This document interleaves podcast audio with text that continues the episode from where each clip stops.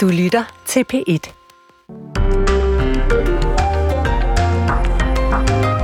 Ja, så kan vi sige godmorgen og velkommen til Pit Morgen. Det er lørdag, det er den 11. november. Dansk Folkepartis Mikkel Bjørn udøver det, der hedder sindelagskontrol. Ja, sådan lyder kritikken i hvert fald. Ja, Mikkel Bjørn, som jo øh, udover at være medlem af Dansk Folkeparti, også er formand for Indfødsretsudvalget. Han har stillet øh, i alt 50 spørgsmål til udlænding- og integrationsministeren, hvor han øh, angiveligt har brugt tid på at gennemgå øh, kommende danske statsborgers Facebook-profiler og deres baggrund generelt. Og blandt andet så har han fundet ansøgere, som står med et palæstinensisk flag. Øh, vi skal spørge ham og en ekspert, om øh, folketingspolitikere på den her måde skal sidde og sagsbehandle ved at, kigge på Facebook-profiler. Det gør vi øh, sidst i den her time, og med Mikkel Bjørn i næste time. Ja, og så er der brug for at gøre meget mere for at forbedre vandløbene, skovene, havbundene og andre naturområder rundt om i EU. Det er i hvert fald hensigten i det, der hedder EU's naturgenopretningslov, som Europaparlamentet og Ministerrådet blev enige om torsdag aften. Den aftale, den dykker vi ned i. Den skal jo blandt andet sikre, at landene genopretter henholdsvis 20 procent af deres landarealer og 20 procent af deres havområder, og det skal ske inden 2030. Ja, og så er der også lige øh, den her, Bjarne. Ja, nu skal jeg spille den. Earth's temperature is getting hotter and hotter. The sea levels are rising. The ice sheets are shrinking. And I'm not a scientist, but I do believe everyone can use their skill set to do their part. Ja, hun, er, hun, er ikke, hun er ikke forsker, Kim Kardashian, men hun er, hun er en sælger må man sige. Reality-stjernen, iværksætteren Kim Kardashian, hun har øh, solgt en øh, brystvorte BH, en nipple bra, som jo simpelthen er blevet øh, revet væk på, øh, på ingen tid. Ja, og det er jo altså meget morsomt at lytte til, øh, til det klip, men sagen er jo, at hun er god for 7 milliarder kroner, og nu har hun altså gjort det igen. Det må man sige. Vi skal finde ud af, hvad det er, hun øh, kan, hende Kim Kardashian. Det gør vi cirka klokken halv ni. Her i studiet er vi øh, Pernille Rødbæk og Bjarne Stensbæk. Forventningerne de var tårnhøje, da EU-landene tilbage i 2020, det var under coronakrisen, blev enige om at oprette en krisefond på, hold nu fast, 5.600 milliarder kroner. Planen var, at pengene skulle øh, skydes ud i økonomien i Europa for at få os øh, godt ud på den anden side af krisen. Og øh, Ursula von der Leyen, formand for EU-kommissionen, hun sagde dengang sådan her. We have 750 billion euros from our Next Generation EU Recovery Plan, which we need to invest rapidly. Ja, hun får her sagt, at vi har 5.600 milliarder kroner fra vores krisefond, som vi skal investere hurtigt. Det vil gøre Europa stærkere på den anden side af krisen. Vi vil bygge et grønnere Europa og et mere digitaliseret Europa, fik hun altså sagt, Ursula von der Leyen, formand for EU-kommissionen. Mm, og det sagde hun på et tidspunkt, hvor renterne var meget lave, altså faktisk øh, på grænsen til negative renter i nogle perioder. Og derfor så var det dengang dengang meget billigt for EU-landene at låne penge, men øh, siden da, ja, så er renterne jo nærmest eksploderet.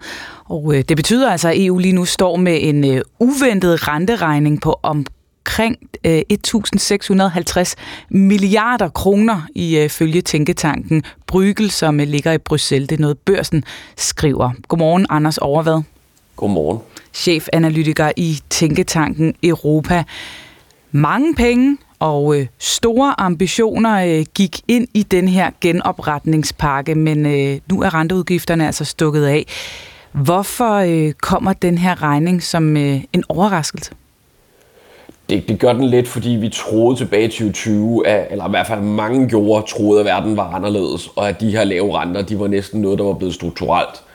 Øh, men der var altså også dem, der var ude og øh, advare kommissionen om, at det her det kunne øh, gå hen og blive, øh, blive dyrt. Blandt andet den danske professor Niels Thyssen, som er det, der svarer til overvismand i EU-regi, var faktisk ude med øh, en løftet pegefinger og sige, pas nu på, øh, gæld er gæld, og det skal altså betales tilbage, og renter behøver ikke at være negative for evigt.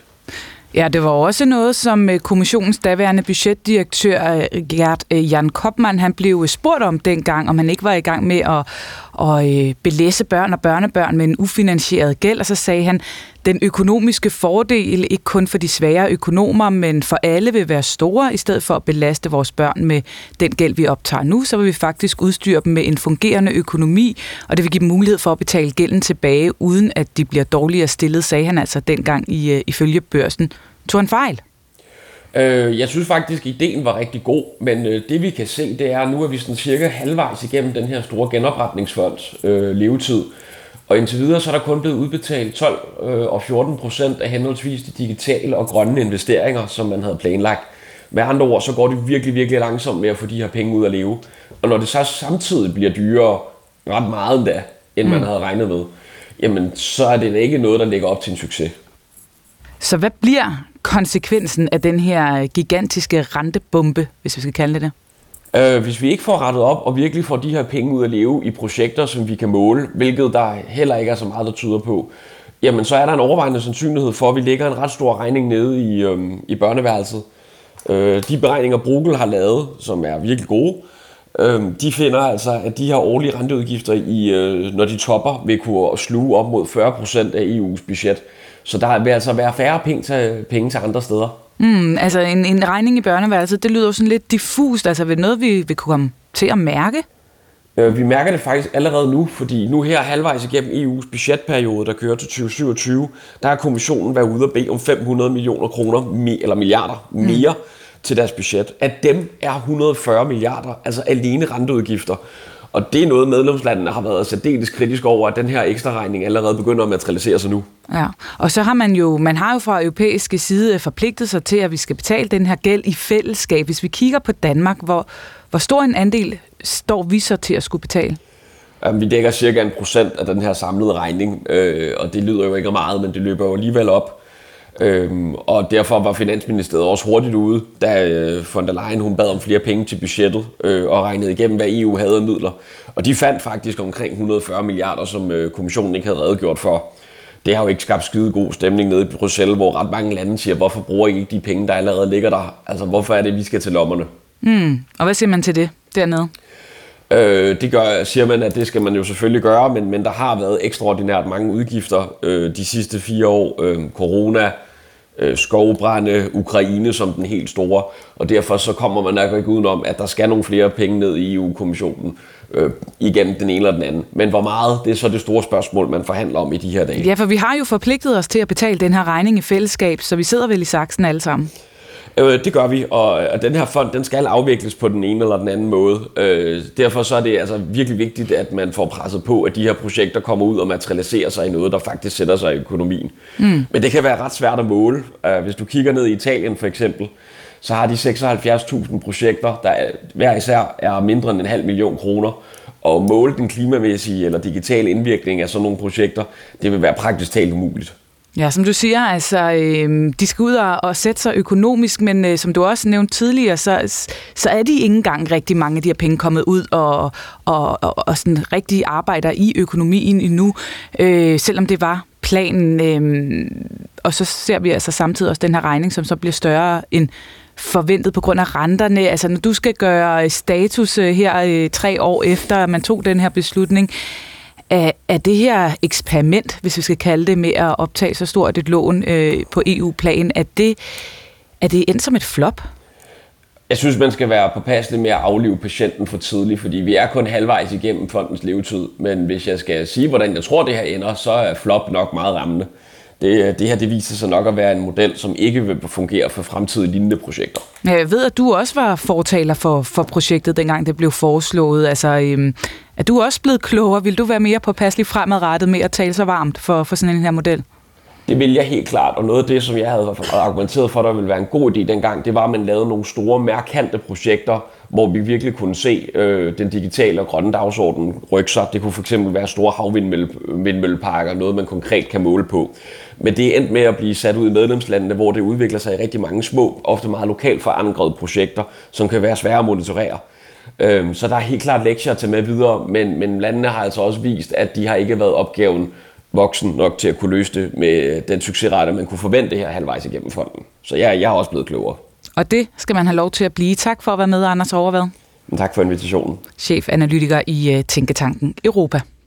Den britiske indrigsminister Braverman bliver ved med at trække negative overskrifter i den engelske presse med sine mildstalt kontroversielle udtalelser. Flere britiske medier skriver, at hendes ministerjob nu hænger i en tynd tråd. Ja, senest har hun i en artikel i The Times været ude og øh, anklage det britiske politi for dobbeltmoral ved at være for lempelige mod pro-palæstinensiske pøbler, øh, som hun skrev, og som øh, politiet ifølge Braverman stort set har ignoreret. Ja, og det har så mødt hård kritik fra politiet, fra ministerkollegaer, fra oppositionen, ligesom flere af hendes konservative partikollegaer i parlamentet nu kræver hende fyret. Godmorgen, Erik Vier. Godmorgen. Du er journalist, og du har et indgående kendskab til uh, britisk politik. Prøv lige først at forklare os, hvem hun er. Jamen, Charlotte Braverman er jo, øh, som I selv siger, indrigsminister for nuværende tidspunkt. Hun er en kontroversiel dame. Hun tilhører øh, absolut de konservatives højrefløj. Hun har været med ind omkring Jacob Rees-Mogg i, øh, i Brexit-gruppen, øh, European Research Group, og hun lægger sig sådan øh, nationalkonservativ. Så, og hun er ikke bange for at melde ud, som I, I, som I selv siger. Altså, uanset om det er... Øh, hun har været ude med at sige for eksempel omkring hjemløse, at øh, hun ser gerne, at forskellige velgørende organisationer, som hjælper de hjemløse, holder op med at give dem små telte, sådan, så de i hvert fald kan, kan, kan sove nogenlunde øh, sikkert. Fordi og, og hjemløse i Storbritannien mener hun er en slags livsstil. Derudover er hun så også den, der der er forgangskvinde for, at de illegale øh, migranter ind i Storbritannien, for for eksempel de der både, der kommer over fra Frankrig osv., skal sendes direkte til øh, Rwanda med, med fly. Det er så ikke rigtig lykkedes for hende nu til hendes store irritation, men, men, men det er nogle af de der ting, og, og som, som I selv siger, så, så kalder hun altså den demonstration, der skal være i London i dag for en, en, en, en pro-palæstinensisk gang bøller, øh, selvom den her demonstration har kørt de sidste 3-4 lørdage siden det øh, Hamas' terrorangreb ind i, øh, ind i Israel øh, 7. Øh, oktober. Og det er afviklet i nogenlunde ro og orden, og det er også derfor, at, at, at chefen for The London Metropolitan Police, Sir Mark Rowley, er, er, er knotten over, at, at, at det er hende, der, der, der skal bestemme, eller i hvert fald vil forsøge at bestemme, hvem der må demonstrere i Londons gader, og hvem der ikke må demonstrere. Og det er det, den der twist, øh, efter kronikken i, i The Times går på. Ja, og vi har, Erik, vi har, vi har fundet et, øh, et klip med hende, og der siger hun sådan her. It's the Labour Party. It's the Lib Dems. It's the coalition of chaos. It's the Guardian reading, to- tofu eating, wokerati, dare I say, the anti-growth coalition that we have to thank for the disruption that we are seeing on our roads today. Ja, Erik, der får den også fuld gas. Kan du ikke lige oversætte Der- der den for den os? fuld- Fordi det, det, det, det, det tåler en fuld oversættelse. Ja, men altså, det er, altså øh, øh, de her øh, tofu-spisende woke-elite, øh, som alle sammen læser The Guardian, det er det, det, det, det, det, hun, det, det, er det, hun er ude at sige her. Ikke? Og det, det, det, det, det er jo klart, det, øh, det kan få øh, britterne op af stolen, når, når, når der kommer den slags øh, meget bastante udmeldinger fra, fra landets indrigsminister. Øh, hun, hun taler også om sværme af, af flygtninge, og, og taler, at millionvis af, af flygtninge vil komme til Storbritannien, hvis de ikke gør noget. Så hun, hun ser altså nogle, nogle, nogle, nogle, nogle ting og sager om, omkring det britiske samfund, hvor, hvor hun i hvert fald giver den fuld skrue, og øh, som en af de, de, øh, de tunge drenge i, i Sunaks regering, øh, finansminister Jeremy Hunt, øh, sagde, altså hvis det er mig, der sad på den der post der, så vil jeg nok ikke bruge de ord, som hun går ud med. Og en opbakning til hende er der også til at overse. Øh, det er spændende, hvad der kommer til at ske her de, de, de, de næste dage, om, om der kommer mere fra øh, Mrs. Bravermans side, eller om, om det slutter her. Det gør det næppe. Men så er spørgsmålet, er, hvad, hvad vil Sunak i den her sammenhæng? Vil han beholde hende som, som indrigsminister, selvom hun er kontroversiel? Fordi han, øh, han markerede jo i The King's Speech, som øh, kong Charles holdt forleden, at de konservative skal være endnu mere et lov- og ordenparti. Og det øh, vil øh, fru Braverman jo også gerne støtte op om, også igennem politiarbejdet. Så spørgsmålet er, hvordan gambler Sunak den her? Vil han beholde hende, og, og, og så satse på, at, at der er alligevel en eller anden form for gennemslagskraft i, i hendes argumentation, eller ryger hun her i løbet af det næste dag? Det er selvfølgelig også afhængigt af, hvad der kommer til at ske mm. i, i, i, i, i dag ved, ved den der øh, pro-palæstinensiske demonstration, som skal foregå i London. Ja, og de konservative, de er jo presset. Siger du, at, at, hun, øh, at hun også kan være en, en fordel for Sunak? Det, det kan hun jo, altså hvis det er, hvis det er lov- og ordenområdet, altså så, så, så vinder han en, en, en genklang. Altså hun, hun, øh, hun forstår jo at, at ramme i hvert fald nogen af de, øh, af, de konservative vælgere. Altså der, der jo godt kan se, at, at migrantspørgsmålet ind i, i Storbritannien har, har været et, øh, et, et stort problem for landet. Og det er jo rigtigt, som du siger, altså vi, vi har også en, en, en, en Sunak, der står med en, øh, med en økonomi, der, der mere eller mindre er i recession. Øh, han har store problemer derovre. Spørgsmålet er, har han råd til at have den her øh, slags i anførselstegn ballade på de indre linjer, når Fu Braverman går ud og, og, og, og svinger det ene og det andet. Øh, tør han tage den der gamble, eller skal hun ud af hans regering? Der er i hvert fald mange internt i regeringen, der, der, der gerne så, at hun er, er røget, og de er jo også håbløst bagud i, i meningsmålingerne øh, i forhold til Labour og, og, og et kommende parlamentsvalg. Så spørgsmålet er, hvad, hvad gør Rishi Sunak i, i, i den her situation? Mm. Indtil videre har han, øh, har, han, har han holdt sin kæft, han ja. sagt. Og så må vi så se de kommende dage, hvad, og, hvad det bliver til med, med Mrs. Braverman. Ja, og vi har jo længe, Erik, vi har forsøgt på at, at, at blive kloge på, på britisk politik, og det har jo været svært de her udtalelser. det, det, det, det, det, det, det, det er klart, altså det er jo no, altså, jeg mener, man, man, man, man skal jo være en vis beskaffenhed for at, at komme med nogle af de udtalelser, som, som hun Ja, for det vil man jo ikke se i dansk politik, men jeg kunne godt tænke mig at spørge dig, Erik Vier, hvad siger det her om, øh, om britisk politik? Jamen, det, det, det siger jo, at, at, at, at dels hos de, i hvert fald i de konservative lige nu, er der, er der panik før lukketid, fordi hvor, hvor, hvor er partiet på vej hen? Der er, der er en stor øh, intern diskussion, som Sky News i går aften skulle fortælle om, om netop den her sag, og også det der med at forholde sig til politiets arbejde. Politiet som en uafhængig myndighed i Storbritannien skal selvfølgelig i, i, i, kunne gøre sit politiarbejde, uden at der skal være politisk indblanding. Det er der i hvert fald mange, der mener. Øh, så, så det er et konservativt parti, der er i indbyrdes kamp om, hvor er de på vej hen lige nu. For de ved godt, at inden for mm. det næste års tid, der kommer der et parlamentsvalg i, i, i Storbritannien. Og sådan som det ser ud lige nu, så får de bøllebank. Så får de bøllebank. Lad os lige ja. tage de seneste meningsmål. Hvad siger de? Labour, de konservative? Jamen, de, de, de siger jo, at, at øh, de kun, eller slår Labour øh, fører med nuværende tidspunkt på en, en, en 15 procent point mm. over, øh, og eftersom det er, du ved, enkeltmandsvalg i, eller i valg i enkeltmandskredse, så, så er det jo øh, en, en hver sin egen lykkesmed i, i, i det der. Og det kommer til at, at ligne en massakre af de konservative, hvis de ikke får rettet op på det.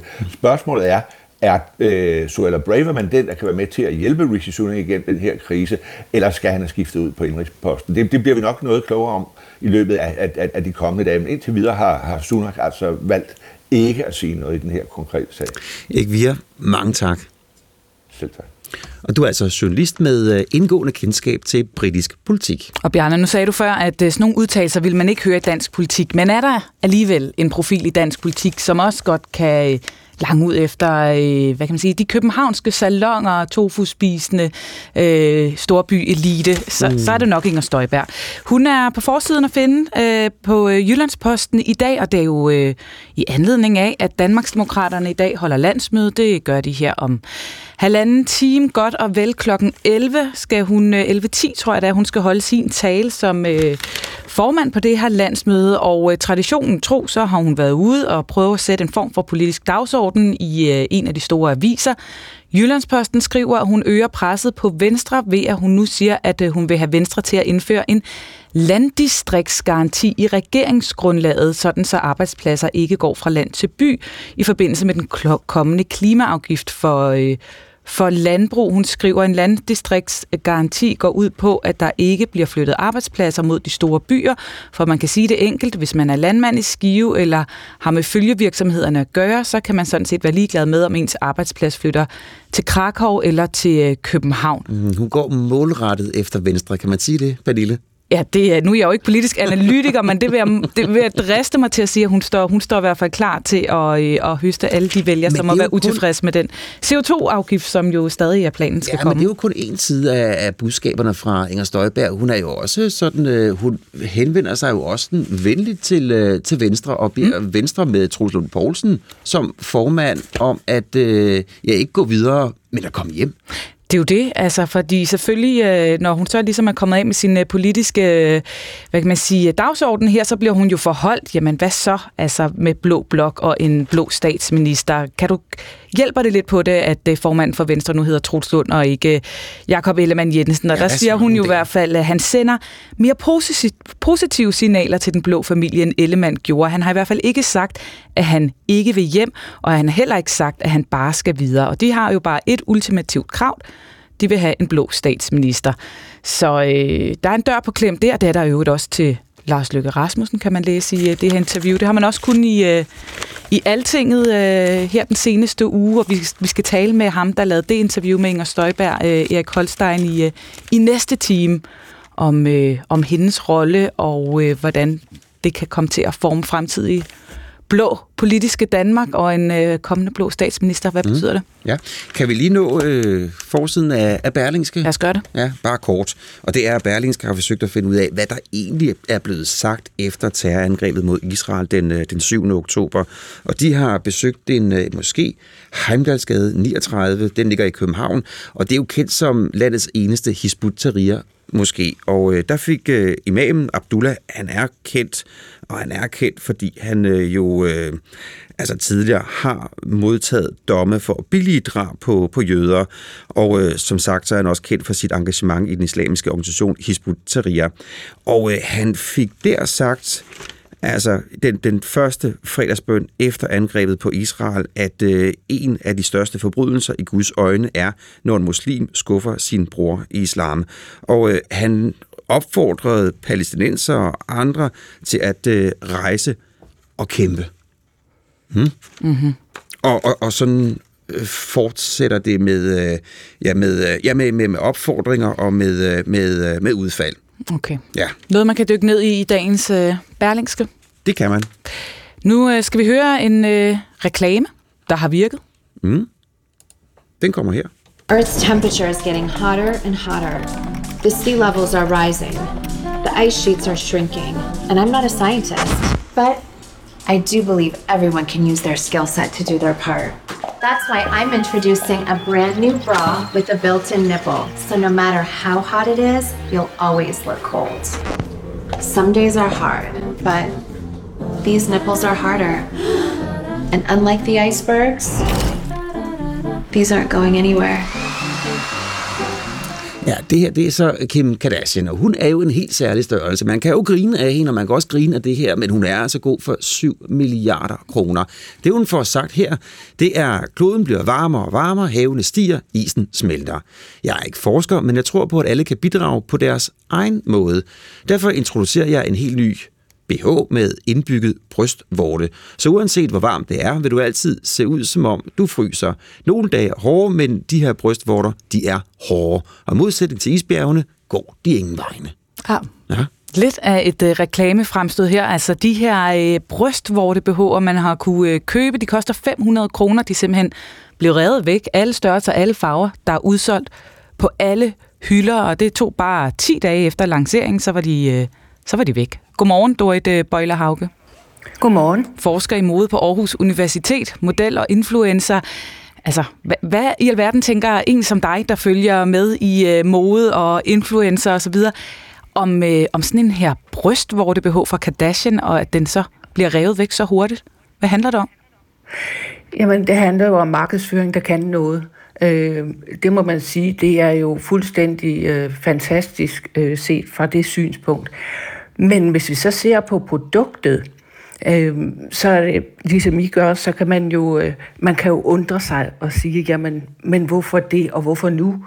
Altså hvis vi sætter det ind i en modhistorisk sammenhæng, så har vi jo altid set øh, bryster helt tilbage fra Henrik den 8. og Maria Antoinette osv., øh, og også sådan lidt tættere på vores egen tid, ikke? med de overkom i, i slut 40'erne med New Look, hvor han fremhævede barmen øhm, og taljen. Øh, så vi har jo set det igen og igen, også i 50'erne, Marilyn Monroe og, og Brigitte Bardot. Øh, så forsvandt det lidt i, øh, i 60'erne, fordi så, blev, øh, så skulle kvinden være tynd, og så kiggede vi på ben i stedet for, fordi det var en, en kort mode. Øh, men i 70'erne, der ser vi, der ser vi øh, brystvorter, fordi at kvinder smider BH'en. Mm. Så vi kan trække en linje tilbage til, til 70'erne i virkeligheden, og så sige, jamen dengang, der var det jo en frigørelse, øh, og stod for, for det at være øh, fri og være moderne. Om vi så kan sige det samme om den her BH, det kommer jo an på, hvor vi sidder hen i verden. Ja, det er jo det. Altså, øh, fordi man kan jo anlægge mange analyser af, hvad den her øh, hårde brystvorte i den her BH skal signalere. Er det øh, et feministisk projekt, eller øh, hvad? Hvordan tager du den ned? Altså, det er jo, når, når det er Kim Kardashian, øh, så bliver man jo altid i tvivl, fordi hun, hun er en kæmpe stor øh, forretning. Så det, det er klart, hun gør jo ikke noget, hvis, hvis ikke der er øh, en god økonomi i det. Og, og det betyder jo også, at man altid vil stille spørgsmålstegn ved, øh, hvor oprigtig er meningen med det, hvis det skulle være sådan for at sige, jamen nu, nu er vi så mere frigjorte, fordi vi går med en, en BH. Men øh, der viser brystvorter, kunstige brystvorter. Fordi det er jo netop det, det er jo ikke bæren, der viser sig selv, så derfor så bliver, øh, så kan man sige, så bliver øh, det statement, det bliver en anelse mindre, set fra i hvert fald en dansk optik. Men der er jo mange øh, miljøer, for eksempel også i USA, hvor det vil være utænkeligt at gå uden BH. Øh, og så kan man jo komme, så kan man jo komme lidt nærmere på det. Hmm. Men når man ser billederne af Kim Kardashian i den her video, så er det jo ikke sådan en 70'er frigjort øh, hippie-udtryk, man umiddelbart får. Altså, det er jo, der er jo også dem, der vil mene, at det tværtimod øh, ligner en kvinde, som hele tiden er, er opstemt på en eller anden måde. Altså, det kan vel også øh, være et udtryk for det modsatte af en frigørelse?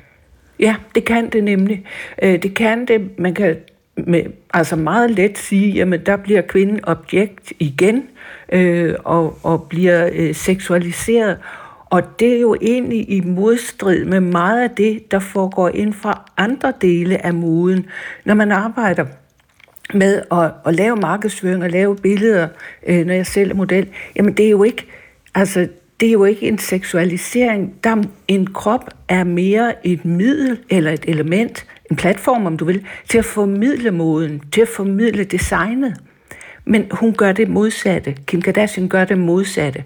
Øh, det, det ligner jo, det kan jo ikke lade være at sige, en, en opstemt kvinde. Ikke en kvinde, der altid har det koldt i klimaforandringer, som mm. hun så selv siger. Ja. Hvilket jo også det skuer lidt i ørerne. Ja, det overrasker mig egentlig lidt, at hun, øh, at hun går den vej og lykkes med at gå den vej, fordi mode i dag går jo mere og mere end nogensinde hånd i hånd med, øh, med tidsånden. Øh, det tøj, vi vælger, det skal være klimabevidst. Der er sådan en politisk bevidsthed også, som er skyllet ind over, over moden. Derfor kan det godt undre mig lidt, at, øh, at hun lykkes, selvom hun jo øh, trækker lidt på skuldrene omkring klimaforandringerne. Altså hun siger, tja, det bliver varmere og varmere, havene stiger, isen smelter. Jeg er ikke forsker, men øh, nu kan du så få den her, det er blevet varmt, men nu vil det altid se ud som om, at du, øh, du fryser. Kan du forklare, hvorfor at hun går op med tidsånden og alligevel lykkes? Det er fordi, hun er så stor, som hun er. Og hun, øh, hun, vil blæse, hun vil blæse på alverdens øh, alvorlighed og, og problemer i, i den her sammenhæng, i den markedsføring, hun laver lige nu og her. Hun går jo også samtidig ud og har et samarbejde, så 1% af det, der øh, eller den organisation, der giver 1% af overskuddet til klimaet. Så, så der, der bliver jo bare talt med så mange tunger, men hendes appel er helt klar til, et, til det segment, som elsker øh, hende, det hun gør, det her kurvede look, øh, det her øh, meget øh, unaturlige look, men som jo har sin egen æstetik, om så, som rigtig mange øh, synes er super smart. Så det er snarere hende, de køber ind på, end det er en, et politisk budskab i virkeligheden. Er det det, du siger? Ja, det, ja. det vil jeg mene. Øh, og så igen med det forbehold, at der kan være øh, steder, hvor man ønsker at, at vise den her brystvorte, men ikke kan få lov til at gå uden en BH, og så synes man, at så er det bedre end ingenting mm. så er man da lidt på vej. Det synes vi jo nok ikke øh, lige her. Det øh, kan vi jo ikke vide, om der sidder nogen derude og tænker, sådan en har jeg brug for, men så er de altså desværre udsolgt. Øh, vi ved ikke, om der kommer flere. Det må tiden vise. Tak for at være med, Dorit Bøjler Hauge. Ja, selv tak. Forsker i mode på Aarhus Universitet, model og influencer.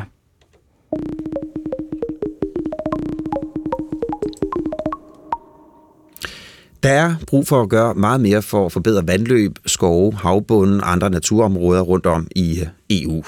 Det er i hvert fald hensigten i EU's naturgenopretningslov, som parlamentet og EU's ministerråd blev enige om torsdag aften. Ja, den skal blandt andet sikre, at landene genopretter henholdsvis 20 procent af deres landarealer og 20 procent af deres havområder. Det skal ske inden 20 30. Desuden så skal alle økosystemer, der er behov for det, være genoprettet inden 2050. For at øh, blive endelig godkendt, så skal aftalen både forbi rådets og parlamentets miljøudvalg. Mm, god morgen til dig, Signe Normand. Godmorgen. Du er øh, professor ved Institut for Biologi på Aarhus Universitet, samt forperson for det, der hedder Biodiversitetsrådet. Det lyder jo som et, øh, et stort skridt, det her. Er det også det? Altså det er jo et vigtigt skridt, fordi øh, Europas og Danmarks økosystemer, de har jo stort behov for genopretning. Og hvis vi lykkes med at genoprette de her 20 procent af naturen i, EU's, øh, i EU, altså både når vi snakker om land og vand, jamen så vil det få en væsentlig øh, betydning. Men hvis vi tænker på i forhold til at løse biodiversitetskrisen og forvente tabet af biodiversitet til fremgang, så er der jo behov for primært, at vi beskytter naturen og giver den plads af høj kvalitet. Og det, som øh, EU's genopretningsforordning eller EU's genopretningslov bidrager med, det er jo plads øh, som udgangspunkt, der skal have en høj kvalitet. Øh, og når vi snakker om høj kvalitet, så er det jo natur, øh, eller områder, hvor naturen den får lov til at udfolde sig, øh, og hvor den er beskyttet mod menneskelige aktiviteter. Mm. Øh, det første øh, vil være en del af det, der ligger i EU's genopretningsforlov, øh, genopretningslov, men det er også vigtigt at holde sig for øje, at øh, det primære formål med den her lov, det er jo ikke nødvendigvis at løse biodiversitetskrisen, men det er jo at sikre, at øh, natur at naturen fortsat den kan levere rigtig mange bidrag til os mennesker. Og det er utrolig godt. Øh, det vil være godt for vores økonomi, fordi det er dyrt, hvis vi ikke genopretter naturen. Øhm, men hovedfokus i genopretningsforordningen, det er jo genopretningen af økosystemer, der bidrager til at øge landbrugsproduktionen og forbedre fiskeriet og løse klimakrisen. Så hvis vi stiller os selv det spørgsmål, i hvilken grad den vil bidrage til at løse biodiversitetskrisen, jamen så vil den bidrage, øh, men det vil afhænge af den type øh, genopretning, øh, der mm. bliver lavet, og hvor genopretningen kommer til at foregå. Og bare lige for at få, øh, for sådan en overordnet vurdering, altså 20% genopretning, hvor meget er det? Er det meget, eller er det lidt? Øhm, det afhænger helt af, hvor genopretningen kommer til at foregå. Øhm, og øh, hvis vi ser på øh, den aftale, der er lavet på global plan, så siger den jo 30 procent øh, genopretning af vores øh, hav- øh, og landområder og af vores degraderede økosystemer. Og i, i, den, i, i en europæisk kontekst her ser man jo så 20 procent øh, genopretning. Kan, kan jeg prøve at, at uddybe det, som øh, ja, vi kalder implementeringen? Altså, at du siger, at det ikke er lige meget, hvilke områder man, øh, man vælger. Ja, det handler jo helt, øh, og det handler om to ting. Altså, det handler jo om, øh, for det første jo, øh, hvor og hvordan man genopretter. Hvad er det præcis? Er det de naturlige økologiske dynamikker, man får genoprettet? Øh, og der, hvor man genopretter, er det, øh, er det primært øh, Øh, økosystemer i forbindelse med, med byer og, og landbrugsfladen, og i hvilken grad kommer vi til at genoprette de øh, økosystemer, som er, er under øh, pres i Danmark. Så det er jo kun 5% af øh, Danmarks økosystemer, som vi er forpligtet til at passe på, som er i god økologisk tilstand, og de, de økosystemer, der er der selvfølgelig også fokus på at genoprette, men som jeg sagde før, jamen, så er der også stor fokus på at genoprette vores øh, landbrugsøkosystemer og, øh, og økosystemerne for, øh, til fordel for øh, fiskeri. Øhm, så det er en balance, det kommer til at handle om den balance, der bliver mellem at beskytte og benytte naturen, og der er jo ingen tvivl om, at hvis vi skal løse biodiversitetskrisen, så handler det først og fremmest om, at vi får beskyttet naturen, altså vi får givet den plads, og dernæst skal vi jo sikre kvaliteten af den. Og der er den her aftale jo vigtig, hvis genopretningen bliver gennemført på en måde, så den rent faktisk bidrager til at genoprette de økosystemer, der har behov for det, øhm, og men også sikre, at når de er genoprettet, rettet, jamen, så kan de arter, der har indfundet sig, også øh, få lov at blive der på lang sigt. Mm. Men, og der er en udfordring med, når man har øh, produktion, at øh, jamen, så i en vis grad, så nulstiller vi typisk øh, øh, biodiversiteten øh, på, på nogle flader. Så det handler om den her balance mellem beskyttelse og benyttelse. Mm, og hvordan man, man, man, man gør det. Men vil du sige som, øh, som forperson for Biodiversitetsrådet, at det her det alligevel fik dig til at spære øjnene op og tænke, hold da op, det er et, ikke bare et skridt, men et, et pænt stort skridt Altså, at, at man er lykkes med at, at blive enige om øh, at lave den her aftale og sætte fokus på genopretning og sætte fokus på naturen, selvom øh, det selvfølgelig også primært er for, er for vores skyld, og det er jo vigtigt, øh, så er det da et vigtigt skridt. Øh, det er det. Mm. Mange tak for, at du, øh, at du var med her til, øh, til morgen. Selv tak. Signe Normand. Og så kan vi sige uh, godmorgen og velkommen til, uh, til dig, anne Sofie Gallersen. Og du er jo øh, medlem af Europaparlamentet, eller kandidat ah, til kandidat. Europaparlamentet for de radikale, og så er du jo tidligere folketingsmedlem. Vi hører her, at øh, aftalen den bliver, den bliver ikke helt ned af brættet af forpersonen for Biodiversitetsrådet. Men du er alligevel sådan, øh, ah, hvorfor det?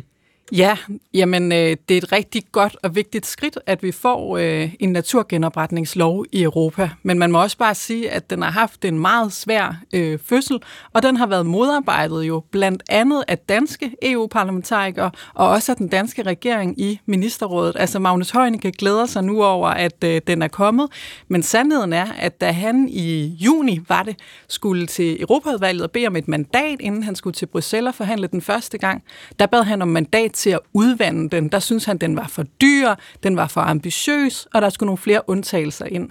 Og det er så det, der er kommet. Altså det er blevet en mindre ambitiøs lov. Og det er det jo, fordi at man har lyttet til nogle landbrugslobbyister. Det har både Venstres, blandt andet, mm. europaparlamentarikere, og det har regeringen Men også. så giv mig nogle eksempler på, hvor du siger, at øh, det her, der blev det ud, udvandet. Ja. Og det gjorde det takket være en dansk miljøminister. Jamen, øh, jeg har jo siddet og kigget på det kompromisforslag, der er kommet nu, og der kan man jo se, hvordan det er overstreget og med fed markeret der, hvor man har sat undtagelser ind. Der er overstregninger der, hvor man har sat procenttallene ned, øh, altså ambitionerne for, hvor hurtigt skal det her gå. Øh, og så er der også det, at man starter faktisk med de områder, som i forvejen er beskyttet, altså Natura 2000-områder. Og det kan jo lyde rigtig godt, men det svarer lidt til, at du tager et forfaldent hus, og så i stedet for at gøre noget ved fundamentet, murværket og taget, så tænker du, jeg starter lige med at male og slibe gulvene fordi så er vi ligesom i gang. Men der er jo behov for, at man tager fat der, hvor det er allermest nødvendigt, så derfor burde man jo ikke starte primært med Natura 2000-områder, men sætte ind der, hvor der er allermest behov for det, og det er i forhold til landbruget. Mm, og vi har jo spurgt Miljøminister Magnus Heunicke om den kritik, som, øh, som du kommer med her. Ja. Og der siger han altså, Kallesens fremstilling, den er helt skæv i gentagende samråd i forbindelse med mandatafgivelser, altså det, som regeringen får og kan gå til EU med, jamen øh, der fremgik det, den, øh, hvilke prioriteter Danmark havde. Herunder, at vi arbejdede for at sikre, at planerne for massiv udbygning af havvind fortsat vil kunne lade sig gøre, og det lykkedes vi med. Han siger, at du er helt skæv i din fremstilling. Ja, altså jeg har jo læst det, han netop gik til udvalget med, og det er rigtigt, at øh, man bruger som argument, at vi har behov for at kunne ud, øh, øh, udbygge mere havvind. Og derfor vil man have ambitionsniveauet ned. Altså man skriver, det bliver for dyrt, det er for ufleksibelt, vi skal have flere undtagelser af hensyn til klimaet. Så man bruger klimaet for en undskyldning for at sætte ambitionsniveauet ned på natur. Øh, og det er også noget, det vi hører lidt om før. Sådan, gør vi det her af hensyn til klimaet? Altså, hvor er det, vi starter med at genoprette henne? Men jeg bliver bare nødt til at sige, at tingene hænger sammen. Fordi når vi har en biodiversitetskrise, så er det et tegn på, at vores klima, vores natur er presset af klimaforandringer. Derfor kan vi ikke se det så snævert. Altså, jeg synes da også, at vi skal have bygget mange flere havvindmøller, også i Danmark og Europa.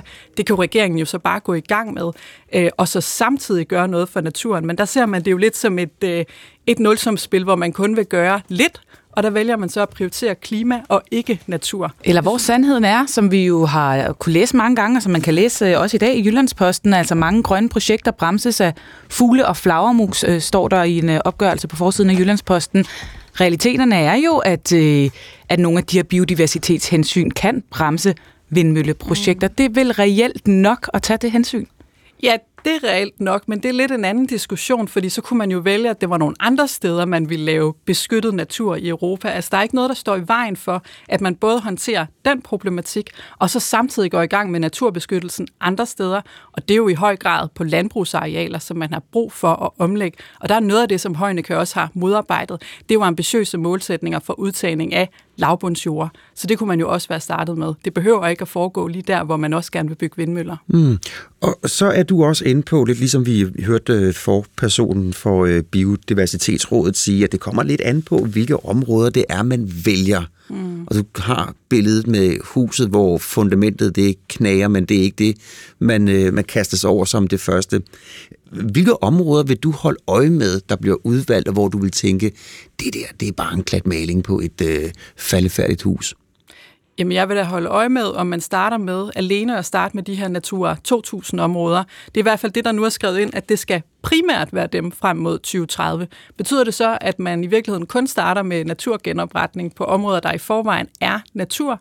Eller tør man også at gøre noget ved landbruget? Start med de her lavbundsjord, få flere udtaget. Det er jo det, der er helt afgørende. Og så vil jeg også holde øje med havmiljøet, fordi igen så kalder Magnus Heunicke sig jo for havets minister, men noget af det, han skrev til Europaudvalget, det var, øh, i Folketinget. Vi har brug for at have nogle mere fleksibilitet, når det kommer til ambitionerne for netop havmiljøet. Altså der har man modarbejdet ambitiøse krav i Europa. Hmm. Tak fordi du øh, dukkede op her til morgen. Selv tak. Anne-Sophie Kallesen om den rigtige titel kandidat til Europaparlamentet for det radikale, og så tidligere folketingsmedlem.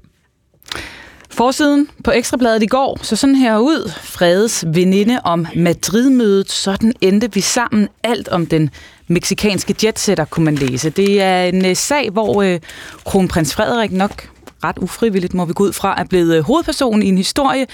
Den øh, florerer i alverdens sladderblade. Det spanske tabloidmagasin Lecturas har nemlig offentliggjort en række billeder af kronprinsen i selskab med den meksikanske model Genoveva Casanova i Madrid. Ja, og øh, billedet, eller billederne viser angiveligt kronprinsen tage ud at spise med, øh, med, med hende, for herefter at køre tilbage til hendes lejlighed, hvor de begge overnatter. Hun har pur benægtet, at hun og kronprins Frederik har, er andet end, end venner, og så har hun så sagsøgt bladet for for de her billeder og for bagvaskelse. Mm. Og det har selvfølgelig fået øh, journalisterne til at kime det danske kongehus ned. De har i løbet af ugen måtte øh, svare på et væld af henvendelser, både fra udenlandske og danske medier. Den fælles besked fra kongehuset lyder, vi udtaler os ikke om rygter og insinuationer. Sådan øh, lyder det fra deres kommunikationsafdeling til flere medier, blandt andet til Berlingske og til Ekstrabladet. Men spørgsmålet er så, om det er den gode kommunikationsstrategi, man har anlagt her. Måske ikke, hvis man øh, spørger dig, Anna Thysen. Godmorgen og velkommen til. Tak. Kommunikationsrådgiver, chef for We Do Communication. Øhm, lad os lige starte med at slå helt fast. Altså hele den her sag er jo det, vi må kalde for insinuationer. Øh, vi ved, at han er gået ind af en dør, gået ud af døren igen hjemme hos hende her kvinde, Casanova. Andet ved vi vel reelt ikke. Nej, det ved vi ikke. Men den er så kulørt alligevel. Jeg bare lidt dårlig hals. Jeg kan ikke gøre så meget ved det. det er jo... Vi håber, det går. Ja, ja, Ellers må lige tage et glas vand. Jamen, det er på 14. dag, så der Nå. er ikke noget at gøre. Øhm, jamen, det er jo billederne, der er problemet. Fordi, øh, og især, især det billede, eller de billeder, der angiveligt viser, at han går ind i hendes lejlighed om aftenen og går ud om morgenen i noget andet tøj. Så, øh, og, og, og når man læser øh, chefredaktøren for Lecturas, der, der hedder, øh, jeg kan ikke huske, hvad hedder, men bladet hedder jo Lecturas de Corazon, det er et af de rigtige altså det er virkelig et, et stort sladderblad dernede, og, og Spanien har jo et helt andet for, altså et vildere forhold til sladder, end man har i Danmark. Det er jo se og hør på steroider, kan man sige. Så. Og han er rimelig hård og siger, at vi insinuerer overhovedet ikke noget. Vi har bare bragt nogle billeder af, af, af de her to mennesker og øh, det vil vi have lov til. Så, øh, så det er jo en, en, en, et helt andet sladdermiljø, man er øh, op mod, altså det danske kongehus. Et andet, altså det, det er Spanien, det er ikke Danmark. Mm. Og det, som kongehuset jo siger med den her super korte udmelding, det er jo, at det er rygter. Altså, de, de, kommenterer, de siger jo faktisk, hvad det er. De siger, at de ikke kommenterer på sådan noget. Det er jo også at sige noget. Så på en eller anden måde kan man jo tolke i det, at de... Øh, altså for det første virker de jo sådan vrede, fordi når man bruger ordet som rygter og insinuationer, så det er jo typisk noget, man, man som er, er, er træt af. Og det vil vi altså ikke kommentere på. Og det kan, det kan jo ramme dem lige i nakken, mm. hvis der kommer mere op, og de kan ende med at gå ud og kommentere på det. På den måde synes jeg, at det er en dårlig strategi. Jeg vil nok have valgt slet ikke at sige noget. Så hvad, hvad skulle man så sige? Vi kommenterer ikke? Eller vi skal vi har ikke nogen tage... kommentar. Altså, ja. Man kan godt regne ud, at manden er på et privat besøg. Det, det ligger ligesom i og med, at de ikke siger, hvad han laver dernede. Mm. Så det her med, at de ikke kommenterer på rygter, det er sådan lige lidt passiv-aggressivt. Så du mener faktisk, at de kommunikerer for meget ved at sige, at de ikke kommenterer på ja, rygter? det er jo også at kommentere og sige, at man ikke kommenterer på rygter. Og, hvad, og prøv lige at skære ud i pap. Forskellen på at sige, at vi vil ikke kommentere, øh, og så vi vil ikke kommentere på rygter. Hvad er det er jo, at de tager stilling til... De, de, de laver jo, de trækker jo et problem frem og siger, at det her det er rygter. Altså, hvis, hvis det var mig, der havde valgt den strategi, så vil jeg gøre det for at få skylden smidt over på medierne og sige, det er jo jer, der laver en historie om, at der skulle være en eller anden relation, eller mere end venskabelig mellem de her to. Og det er sådan konfronterende, så måske i hvert fald de spanske øh, sladderblade går endnu mere amok med at finde noget. Og, og de siger jo også, øh, nu har jeg læst de spanske, jeg taler jo, forstår der heldigvis noget spansk, øh, der står jo også, at, at den næste, at hun, de siger jo også, at det har man en årlang tradition for mm. i Danmark, ikke at gøre. Og et af det, man i hvert fald har valgt at kommentere for, for eksempel i 2015, der gik man ud og kommenterede på et rygte om, at prinsesse Maria havde fået lavet bryster i Litauen, tror jeg det var. Så den tradition, altså det kan godt være, jeg ved ikke, otte år siden, der har man gået ud og kommenteret på et rygte om en, prinsesse, en dansk prinsesse, var hun der dengang i hvert fald. Øhm, så det, det kan jo ende med at ramme dem, øh, hvis, lige, altså hvis der kommer mere frem. Vi har set, at det svenske kongehus har været ude og afvise rygter her i sommer om, at øh, den øh, svenske kronprinsesse og hendes mand, at der har været utroskab mm. imellem mm. dem. Så man afviser jo, rygter. Det kunne jo også være, Anna Thysen, at øh, kongehuset er så sikre i deres sag. Det er bare rygter. Og øh, rygter er rygter. Vi kommenterer ikke rygter. Og så er den vel ikke meget længere. Nej. Mm. Det er rigtigt. Og det, det, det er jo det, vi må gå ud, altså vi må håbe, de er. Det, der jo er problemet for kongehuset, det er jo det, som jo så, og jeg ved ikke, om det er et rygte, eller man kan stole på det, altså man kan sige, at han har sovet der. Altså, det er jo noget, der giver sådan anledning til, altså har han ikke råd til et hotelværelse? Altså, hvorfor sover en gift kronprins hjemme hos en veninde. Altså, altså, jeg har gået i skole med hende, og det kan I prøve at se, vi var på college sammen i 82 eller sådan noget, som ingen kender noget til. Det er jo det, de er oppe imod, og når jeg kigger på øhm, øh, altså kommentarer, de har jo lagt en del ting op på Instagram, Royal Run, og altså sådan noget helt andet, efter den her, det kom frem. Mm. Der er befolkningen, nogle af befolkningen, de er jo sådan meget på Marys side, de synes simpelthen, det er synd for Mary. Hun, der er lidt sådan, hun har offret sit liv i to årtier på Danmark og ham, og nu behandler han ham sådan. Så de, hvad skal man sige, følelser, det sætter i gang, at en gift mand sover, altså mange, der skriver sådan, den var ikke gået hjemme hos os, og sådan. Det er jo den følelse, de skal arbejde med ind i kongehuset, sige, at de skal passe på, at, øh, at de ikke bliver for arrogante, at de... Øh... Men det vil da være mere arrogant så slet ikke at kommentere, som du foreslår, som den bedste strategi. Nej, det synes jeg ikke, at det er mm. arrogant. Det er jo noget mærkeligt noget at sige, at vi kommenterer ikke på rygter. Det, er jo, det kan man jo godt regne ud, når man ikke siger noget. Det er jo det samme, når man ikke gør noget, så kommenterer man jo heller ikke på rygter. Mm, man kunne også gå den anden vej, og så gå ud og rent faktisk sige, øh, prøv at høre, vi har set den her historie, det passer overhovedet ikke. Mary Frederik har et øh, dejligt og lykkeligt ægteskab, og længere er den ikke.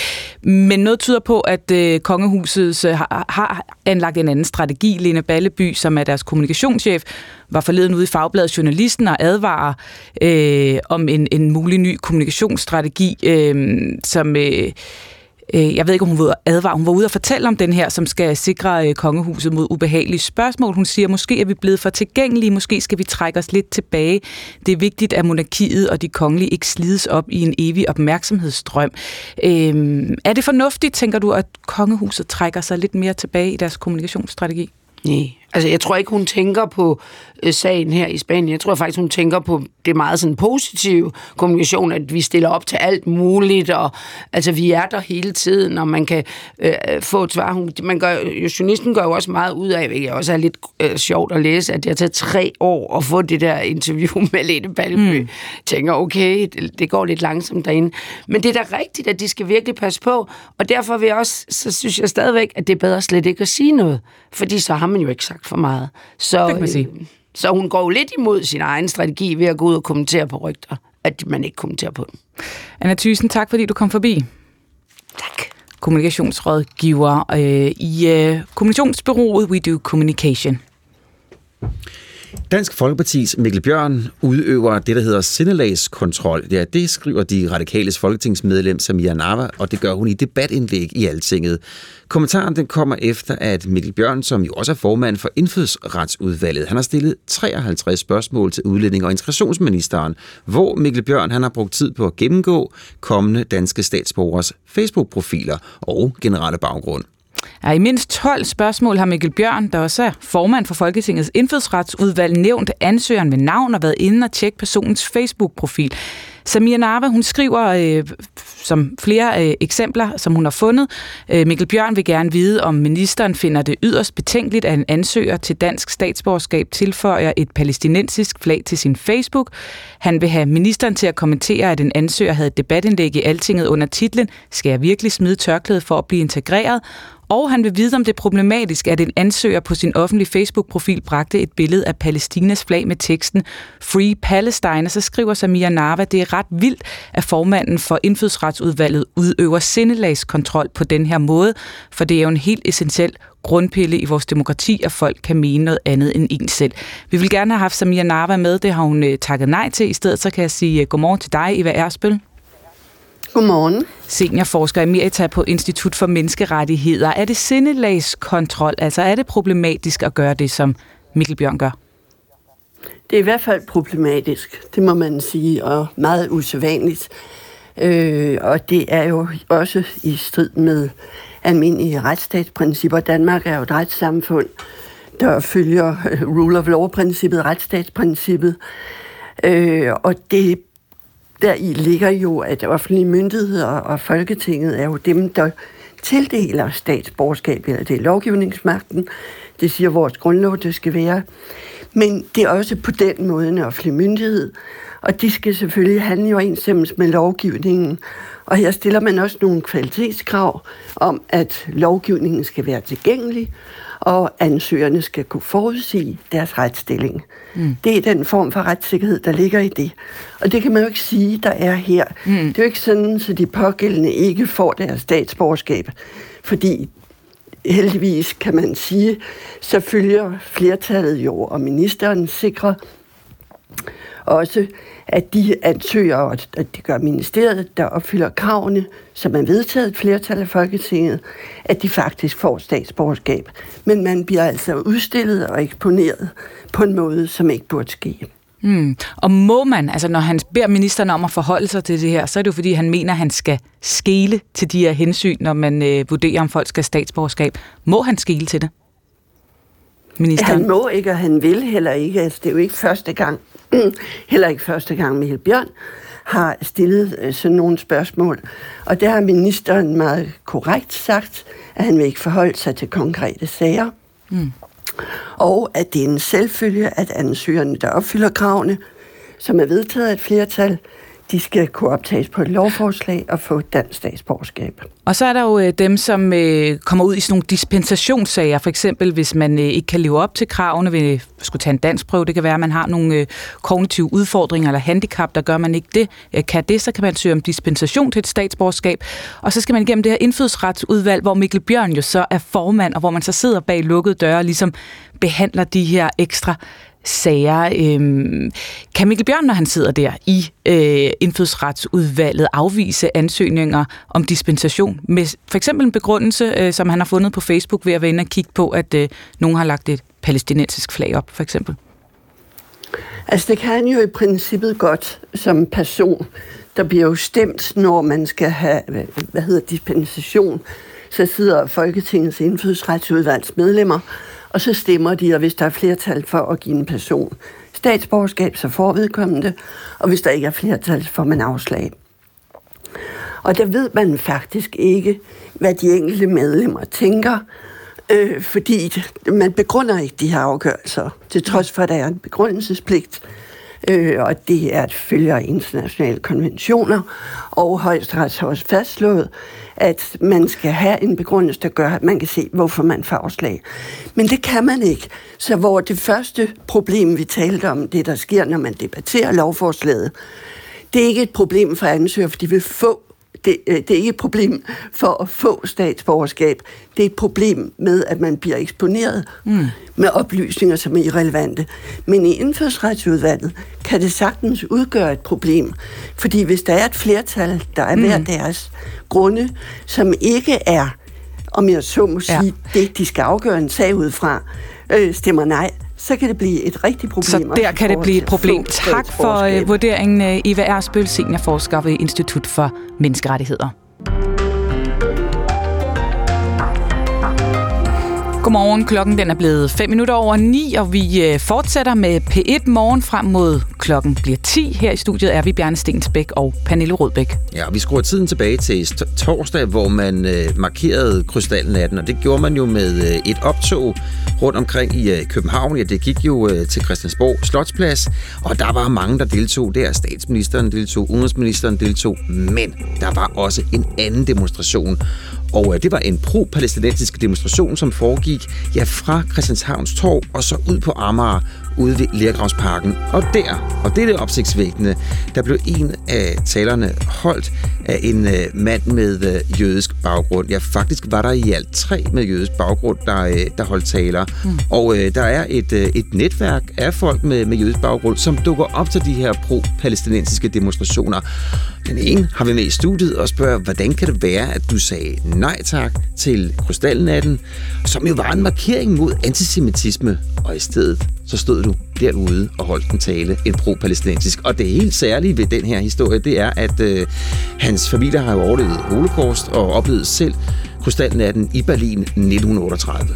Han kommer forbi og fortæller ham hans overvejelser. Vi øh, skal også tale med en herre, som vi øh, også beskæftigede os lidt med i sidste time, nemlig Dansk Folkeparti's Mikkel Bjørn, som jo altså har været en tur på Facebook og øh, tjekket nogle af de kommende danske statsborgers profiler ud. Han har fundet flere, som har postet billeder med øh, palæstinensiske flag, og så har han øh, spurgt udlændinge- og integrationsministeren, om det måske var noget, man skulle være lidt opmærksom på. Men altså, hvorfor er det overhovedet relevant for et kommende statsborgerskab, at man har et palæstinensisk flag på sin Facebook-profil.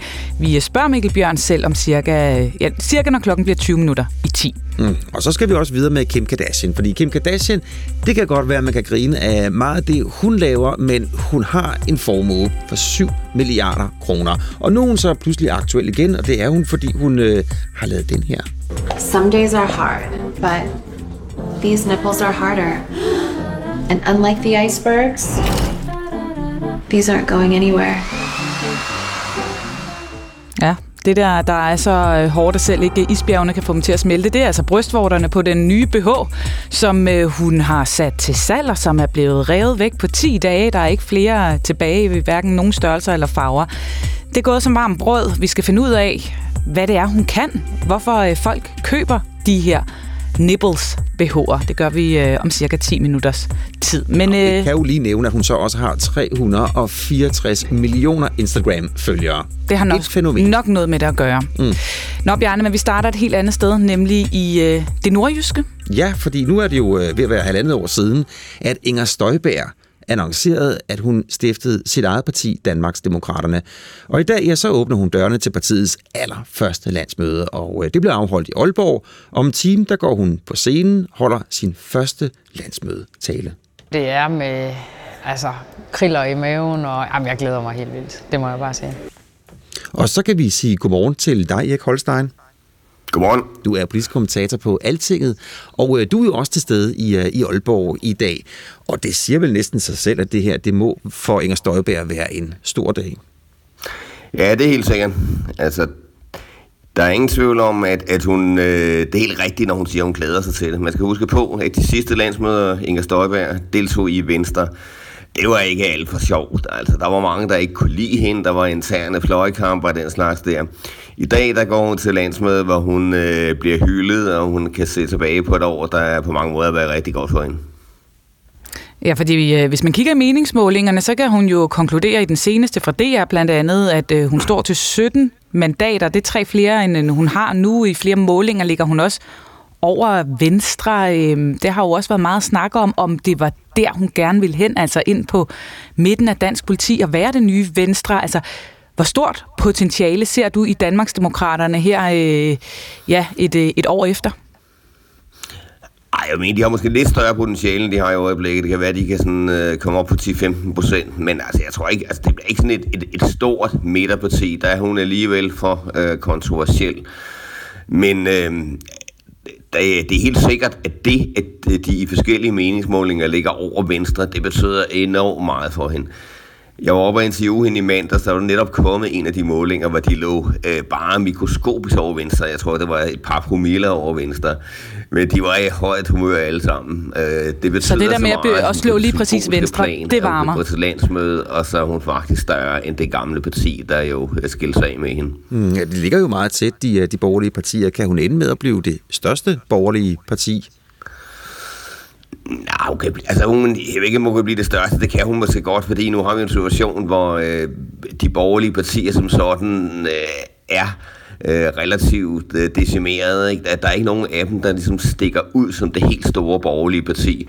Vi har nogle stykker, der ligger omkring de der 10 procent. Vi har både Venstre netop, Danmarksdemokraterne, men altså, vi har også øh, Vandopslags øh, LA.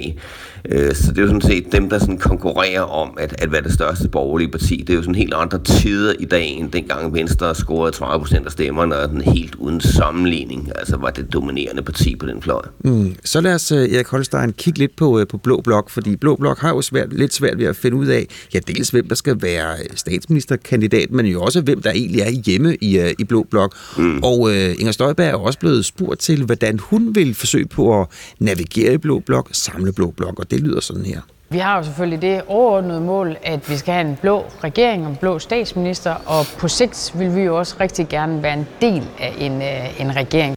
Og videre siger hun sådan her. Nu må vi jo se, hvordan tingene kommer til at se ud, men øh, jeg synes i hvert fald, at der er øh, nye toner fra Venstre med Troels Lund i spidsen, fordi Troels Lund har i hvert fald ikke sagt, at Venstre skal videre og ikke skal hjem. Og det håber jeg jo meget, at Venstre vender hjem til Blå Blok, fordi uden at Venstre vender hjem til Blå Blok, så bliver det også svært at se, at der kommer en blå statsminister.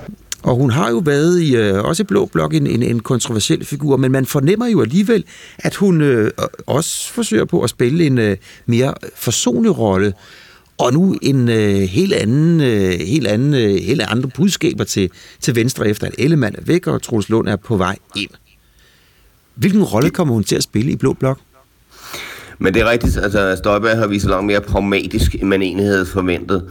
Øh, hun var jo netop meget øh, kontroversiel, meget, meget skarp i sine meldinger, også over for, for nogle af sine tidligere kollegaer i Blå Blok. Øh, men øh, der har hun altså forsøgt at spille sig mere ind på midten, sørge for, at, at Danmarksdemokraterne kom med i en række forlig også, for eksempel. Og forholdet til Troels Lund er jo ikke på nogen måde belastet på samme måde, som det var til, til Jakob Ellemann. Der er heller ingen tvivl om, at hun på det politiske plan ligger tættere på Troels Lund, for eksempel i udlændingepolitikken, end hun gjorde til Ellemann. Mm. Og så synes jeg også, at øh, det var ret interessant, at interviewede hende, at hun øh, kommer med nye toner over for Lykke. Fordi man skal jo huske, at øh, øh hvis man skal have noget, der, der minder med blot flertal næste gang, så bliver det ikke noget, kun nødvendigt at få Venstre med. Man skal også have Lykke med efter alt at dømme. Øh, og det afviste hun jo klart i valgkampen øh, sidste år, at det var en mulighed, at hun ville støtte Lykke som en øh, som ny statsminister. Men da jeg spurgte hende til det den her gang, der var budskabet lidt anderledes. Der var det, ah, nu må vi jo se, øh, det kommer ind på politikken. Så hun åbnede faktisk en dør på klem for Lykke. Mm. Øh, og det skaber jo en anden form for, for realisme i retning af, at der måske kan komme et andet flertal næste gang. Ja, så hvis vi lige øh, her til sidst, Erik Holstein, skal se det fra den anden side, fra Truls Lund Poulsen og Lars Løkke Rasmussens side, at øh, en figur som Inger Støjberg kommer med denne her melding, som jo trods alt øh, tegner sig for en del mandater i den blå lejr, øh, som det ser ud lige nu. Hvad betyder det for hvad kan man sige, deres overvejelser i forhold til at vende tilbage til Blå Blok? Ej, det betyder, at der kommer en smule realisme i det, ikke? Mens det blå blok var helt atomiseret der sidste valgkamp, øh, så er der et potentiale for, at øh, de kan søge sammen. Det er jo ikke sådan, at de så kommer og siger ja tak til Støjberg i morgen, og de så øh, øh, smutter fra regeringen. Men altså, hvis det nu bliver rigtig øh, besværligt med regeringen, og hvis man forestiller sig, at, at, at Venstre bliver nødt til at forlade regeringen efter næste valg, og det kan man jo ikke på nogen måde udelukke, så kan der jo opstå en ny situation. Øh, også fordi, at, at Lars Løkke, han er jo en mand, der skal vi sige, er meget fleksibel i sine standpunkter. Han kunne så godt lige pludselig blive meget borgerlig igen, hvis det passede i hans krav. Der er jeg nødt til at stille dig et spørgsmål, Holstein, fordi det kan jo godt være, at hun åbner døren lidt op for Lykke. Men kan du forestille dig, at Lykke, og det vil jo være formentlig være nødvendigt for Blå Blok, at Lykke vender kursen mod Blå Blok. Altså, hun vil måske godt lykke, men vil Lykke Støjbær? Altså Lykke ved det, øh, der giver ham mest indflydelse og mest magt. Altså Lykke har cruiset rundt mellem øh, samtlige politiske standpunkter hele sin karriere. Han er en fantastisk god taktiker, men han øh, agerer også enormt opportunistisk. Så hvis der bliver en chance for Lykke for at blive statsminister også på Støjbergs stemmer, så er jeg helt sikker på, at så kunne han godt finde på at hakke til. Mm, den hænger vi da op på, Erik Holstein. det er orden. Politisk kommentator på Altinget, altså med fra Aalborg, hvor Inger Støjberg, Danmarksdemokraterne, holder landsmøde. Kim Kardashian, den øh, amerikanske tv-personlighed og ikke mindst forretningskvinde, har jo altså for nylig lanceret øh, den her BH med indbygget stridende brystvorter, og ja, så i går, bare 10 dage efter lanceringen af BH'en, så kunne hun melde fuldkommen udsolgt. Lad os øh, lige høre, hvordan det lød, da hun lancerede BH'en i en kampagnevideo på Instagram. Earth's temperature is getting hotter and hotter. The sea levels are rising. The ice sheets are shrinking. And I'm not a scientist, but I do believe everyone can use their skill set to do their part. That's why I'm introducing a brand new bra with a built-in nipple. So no matter how hot it is, you'll always look cold. Some days are hard, but these nipples are harder. And unlike the icebergs, these aren't going anywhere. Godmorgen, Ida Marie Mosby. Godmorgen. Forbrugerøkonom i Nordea, som blandt andet beskæftiger dig med forbrugertendenser og trends. Altså 10 dage gik der før Kim Kardashian kunne melde fuldstændig udsolgt af sin nipple BH, og de koster 500 kroner stykket. Vi ved selvfølgelig ikke præcis, hvor mange hun har solgt, hvor stort var oplaget, men øh, udsolgt er der i hvert fald. Øhm, hvad er det, hun kan?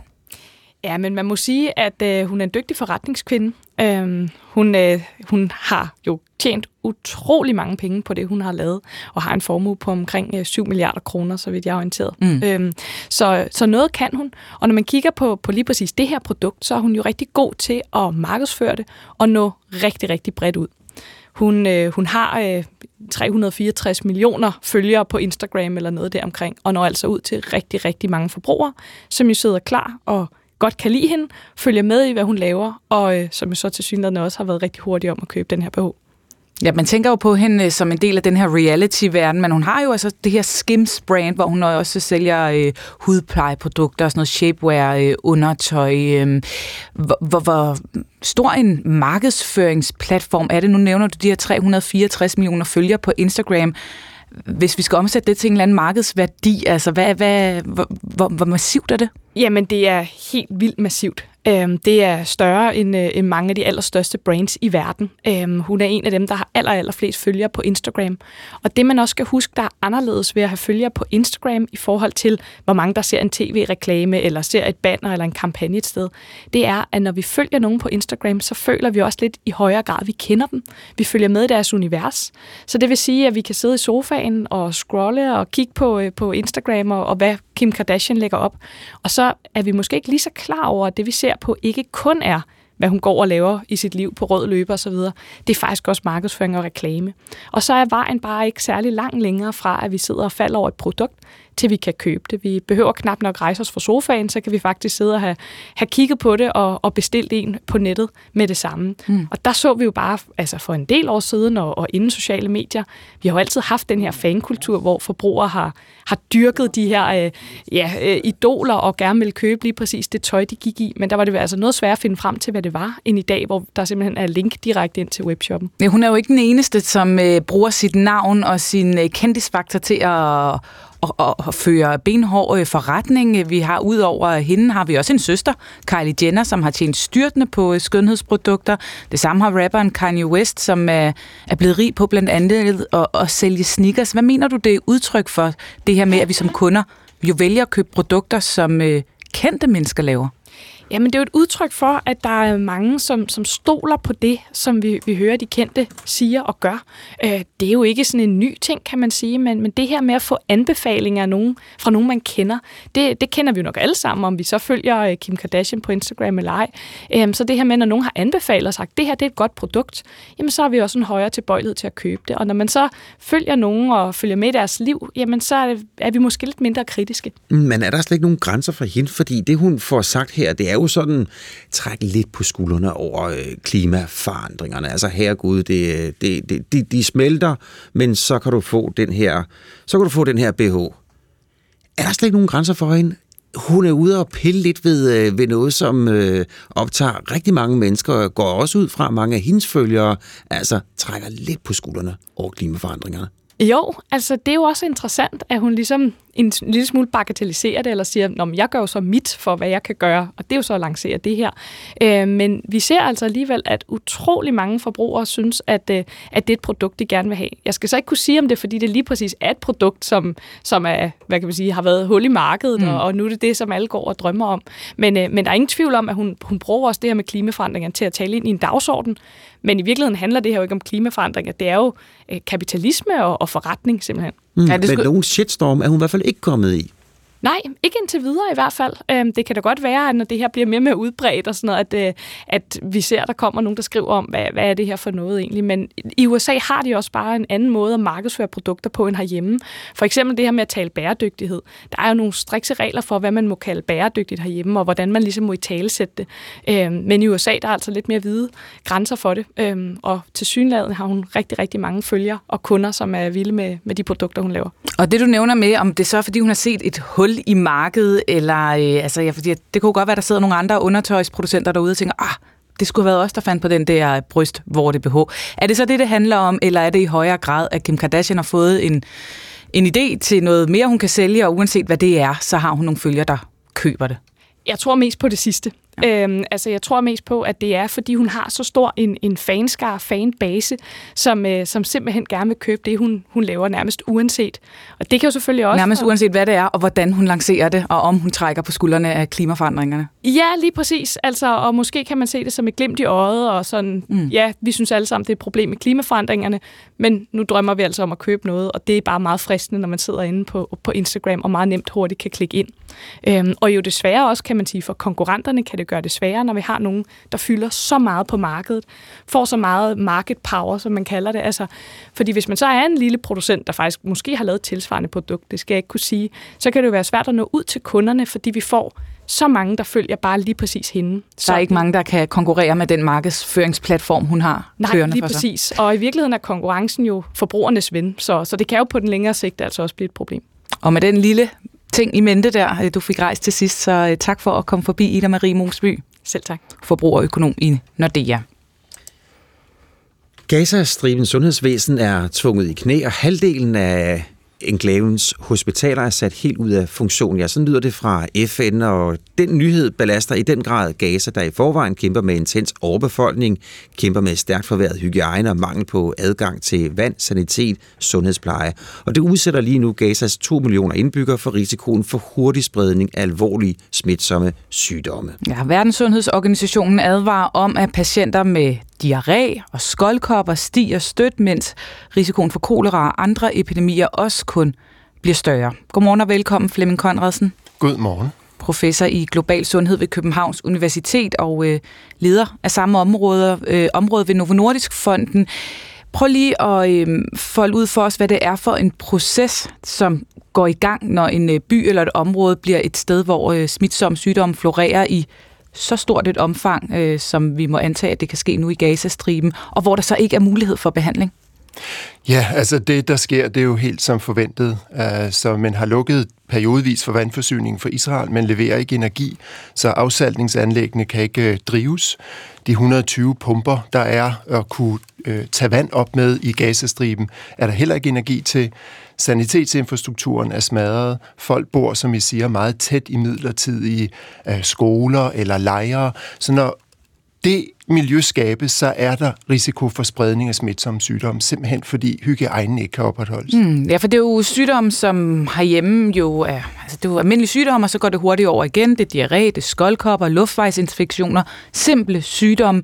Men i det miljø, hvor der er lukket ned for så mange ting, der kan ja, det vokse op og, og brede sig og få alvorlige konsekvenser. Ja, og der er jo 340.000 børn under fem år. Det er dem, der er i størst risiko. Og som du selv siger, når der er så stor en risiko for, for sygdomsspredning, normalt i Gazastriben har vi omkring 2.000 diarré-tilfælde om måned. Nu har vi rundet de 33.000 per måned. Så det er jo et helt andet miljø, det er en helt anden belastning, øh, børn bliver udsat for. Og de får ikke bare én infektion, men rigtig mange infektioner på samme tid. Samtidig er ernæringsstatus meget kraftigt forværret. Og når man så ikke har adgang til selv basal behandling, fordi halvdelen af de 36 hospitaler som man har sat ud af kraft, så begynder det nu at tælle som rigtig mange dødsfald. Hmm. Så hvilke konsekvenser? Det lyder som sådan en accelererende tendens, at når man først ikke får lukket ned for det, det spreder sig og spreder sig og spreder sig, og det bliver flere og flere infektioner oven i hinanden, som børn kan få gentagende gange. Altså, ja. hvad, hvad, hvad er det så for nogle konsekvenser, det kan få? Nå, men der er ingen tvivl om, det er en katastrofe, der udspiller sig. Og det er en må man næsten må sige, planlagt katastrofe. Men ved jo godt, hvad der sker, når man lukker for energiforsyningen, for vandforsyningen og for muligheden for, at folk kan forlade et område.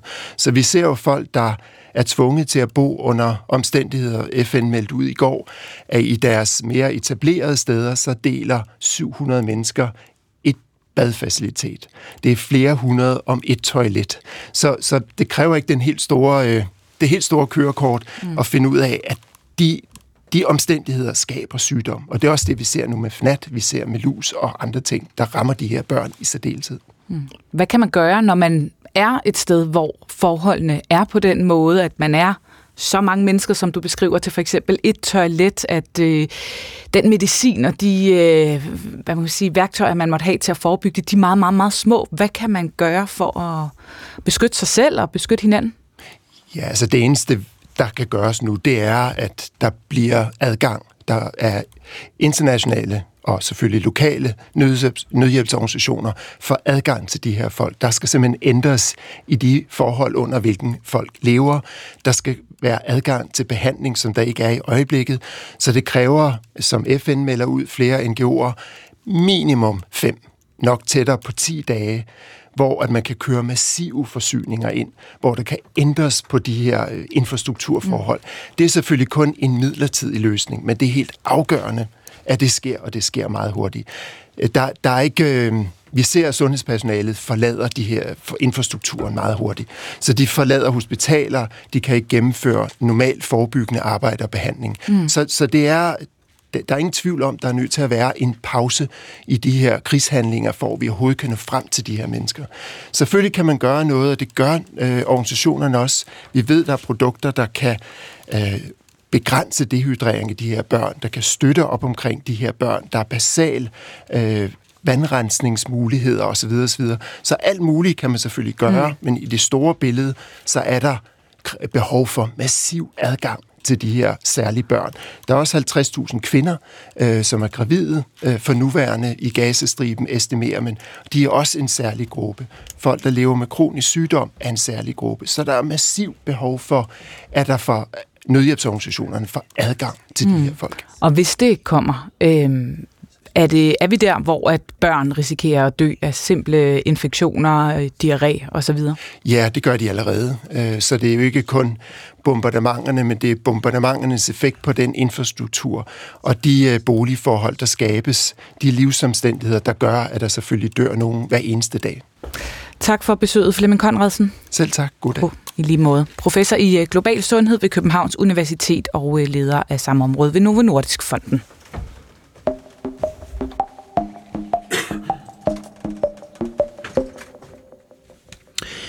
Torsdag var middagen for øh, krystalnatten Tyskland 1938, hvor nazisterne smadrede jødiske butikker, Glasgow og alt, derfor navnet krystalnatten. Jøder blev jagtet, nogen blev slået ihjel, andre deporteret. Torsdag, det var så også dagen, hvor krystalnatten blev markeret i København. Sådan er det hvert eneste år. Men den her gang var det med statsminister Mette Frederiksen, det var med udenrigsminister Lars Løkke Rasmussen, for at gå op med den antisemitisme, som også i Danmark er stigende efter krig mellem Israel og terrorgruppen Hamas. Men samme aften, så var der også en anden demonstration, en pro-palæstinensisk demonstration, og her skete der noget meget bemærkelsesværdigt. Fordi op på øh, talerstolen, der tror du, Birke Jessing Friedlander. Ja, det er korrekt. Velkommen. Tak. Du, øh, det bemærkelsesværdige, det er, at øh, du har jødisk baggrund, og øh, du var jo faktisk ikke den eneste med jødisk baggrund, som øh, deltog i den her pro-palæstinensiske demonstration. Således at der nu faktisk eksisterer et, øh, et netværk af folk med jødisk baggrund, der deltager i pro-palæstinensiske demonstrationer. Det er rigtigt. Vi har gået med til alle demonstrationerne, der har været øh, de sidste øh, par uger. Og det særlige ved øh, dig, Birke, det er jo, at øh, din familie boede i Berlin dengang i 1938. Din familie overlevede holocaust, og øh, du har altid deltaget i markeringen af krystalnatten. Du har sågar, tror jeg, tilbage i 2009 holdt talen, men den her gang, der stod du så et andet sted. Du stod ude ved øh, Lergravsparken ude på Amager til en demonstration fyldt med palæstinensiske flag, til støtte for det palæstinensiske folk. Først Birke Jessing Friedlander. Skal vi have din og din families historie på plads. For din mormor, Ulla Jessing, hun var 14 år gammel og oplevede krystalnatten i Berlin, og jeg spurgte dig i går, om der var en særlig episode eller en særlig hændelse fra krystalnatten i Berlin, som havde sat sig i din families og i dit hoved. Og det er der. Prøv at fortælle den. Ja, det vil jeg rigtig gerne fortælle om. Så min mormor Ulla Jessing øh, og hendes familie, de var flyttet til øh, Berlin fra en lille by, der hedder Holzminden, øh, efter at øh, nazisterne var kommet til magten, fordi de tænkte, at de kunne, øh, det var mere sikkert i storbyen i Berlin. Og så på øh, krystalnatten, der havde de ligesom fået at vide, at der ville ske noget, så derfor havde hendes far gemt sig. Og, øh, og så kom der SS-folk hjem til dem og, og spurgte, hvor han var, og øh, var meget ubehagelige over for hende og, og hendes mor. Og de sagde selvfølgelig ikke, hvor han var. Øhm, og så dagen efter, øh, der havde ikke været noget i radioen om, hvad der var sket, så, så Ullas mor sagde, at hun skulle tage i skole. Og så kørte hun med sporvognen gennem Berlins gader. Og øh, der så hun jo så øh, brændte synagoger og glas i gaderne og SS-folk, der tvang jødiske mænd til at skrive smedeskrifter på murene. Og da de kom frem til en skole, der var den brændt ned. Øh, og de sad så, de jødiske børn, der. Øh, og vidste ikke helt, hvad de skulle gøre, så de kørte med, med sporvognen. Det var næsten ved endestationen. Ned til enden. Og så var alle gået ud af sporvognen, og så gik sporvognsføreren ud øh, og gik hen til hver en af, af de her jødiske børn og, og gav dem hånden og sagde, det er ikke alle, øh, der er enige i det her. Hmm. Og den episode, siger du, den sidder i dit baghoved. Hvad er det, den historie fortæller dig? For mig er det her en, en episode om at, at sige fra øh, og, og for at prøve at stå sammen i meget svære øh, situationer. Og, og ligesom række ud, helt bogstaveligt talt i det her tilfælde jo, og give hånden. øh, og, og markere, øh, at, at det her, det, det er ikke okay. Mm. Og øh, jeg har faktisk fundet et klip med øh, din mormor. Som sagt, hun var 14 år dengang, men hun gav i 1997, så langt er vi tilbage i arkiverne, og fundet et klip, hvor hun fortæller om øh, den dag, 9. november 1938 i Berlin. Så tog jeg øh, sporvognen til skolen, som jeg plejer med, og så kørte jeg igennem byen. Det, er nemlig, det var en lang køretur med et sporvogn, og så de brændende synagoger i Berlin, og så øh, smadrede vinduet, øh, øh, alt det glas på gaden, og, og jeg så også et SS jæde jødiske mænd og, og, og lade dem male øh, smage ord mod jøderne på gaden. Det var altså en frygtelig syn. Ja, det var din mormor, der her fortalte i 1997.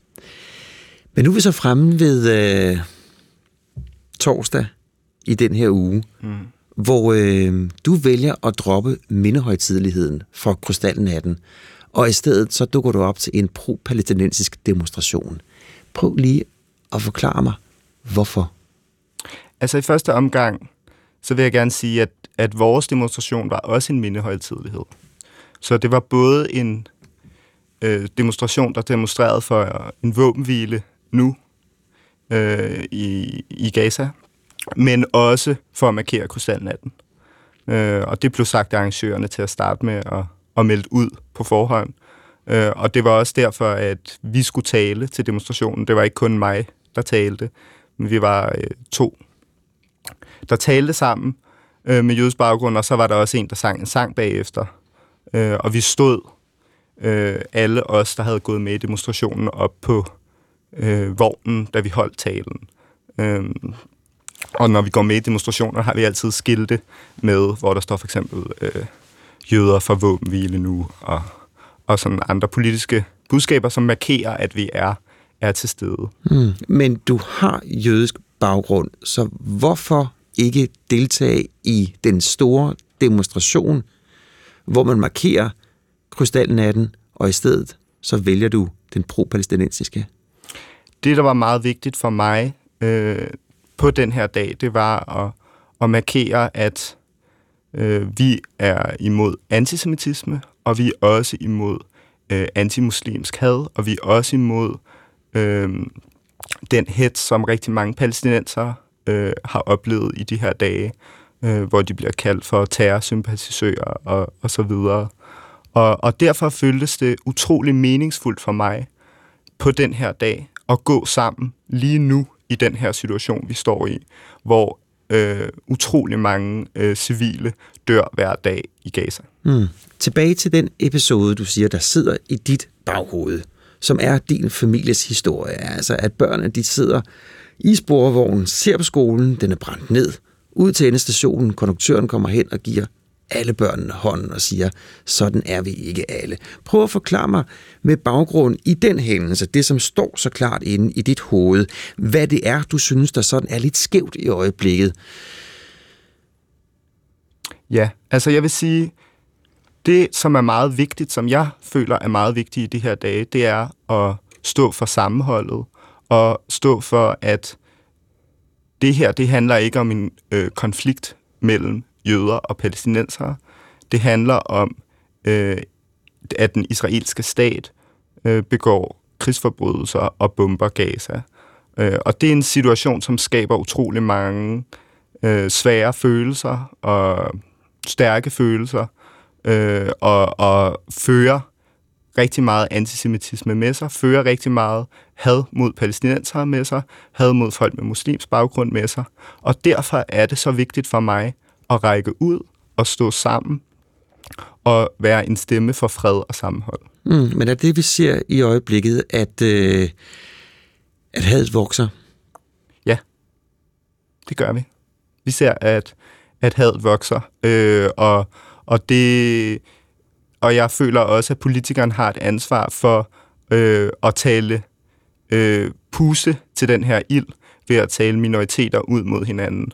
Og det er meget vigtigt for mig at, at understrege, at øh, had mod muslimer, det fører også til had mod, mod jøder.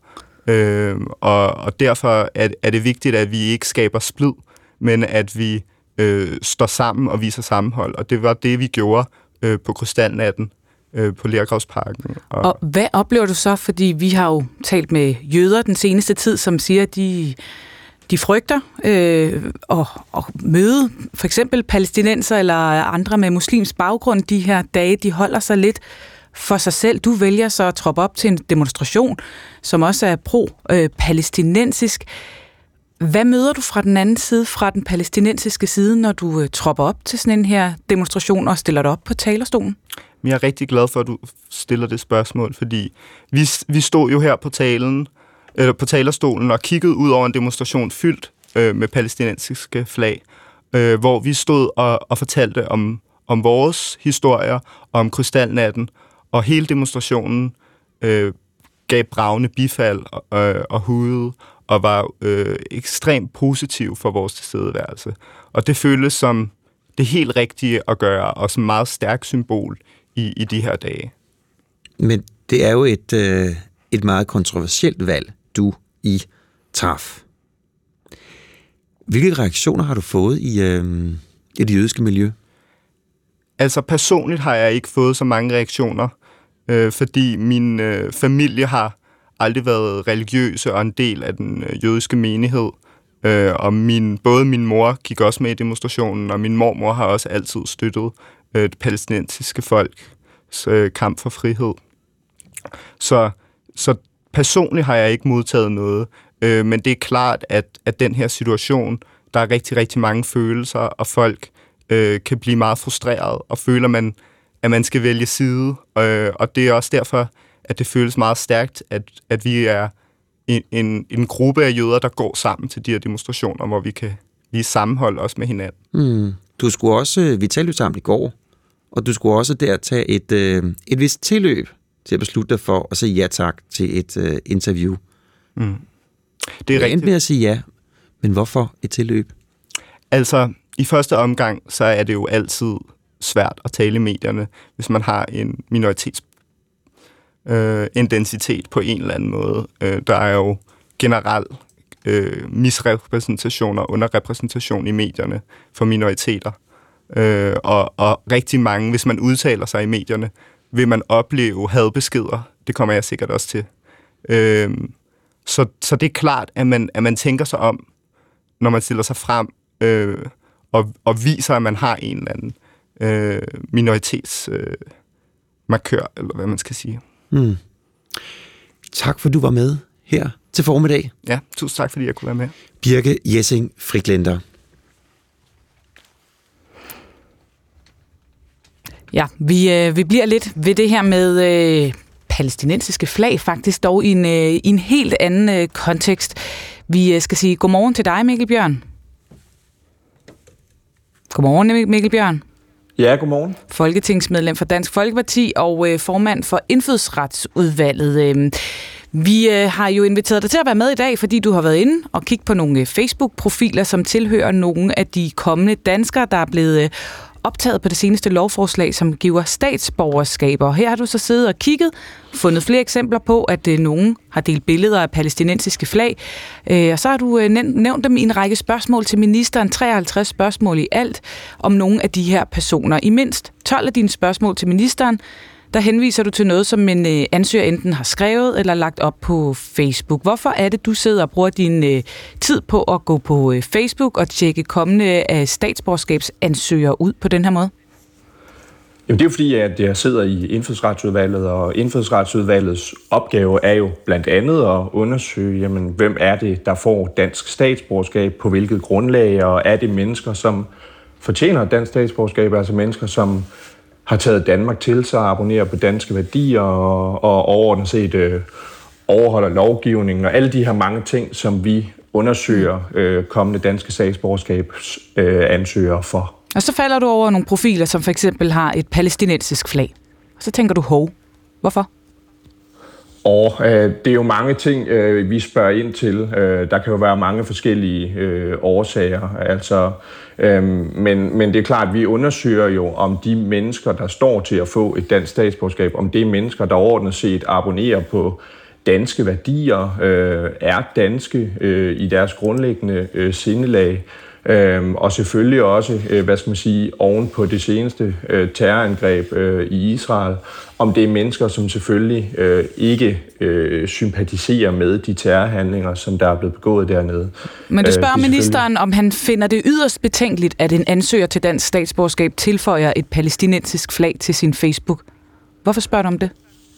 Det er klart, altså hvis det er noget, der er sket øh, lige efter øh, terrorangrebet i Israel, så kan det jo forekomme øh, en anelse underligt, at man tilføjer et palæstinensisk flag øh, på sin Facebook-profil. Altså det kan jo godt signalere, at man måske har andre sympatier end sympatier Man kunne jo med sympatisere med lokalbefolkningen i Gaza, som bliver bombarderet.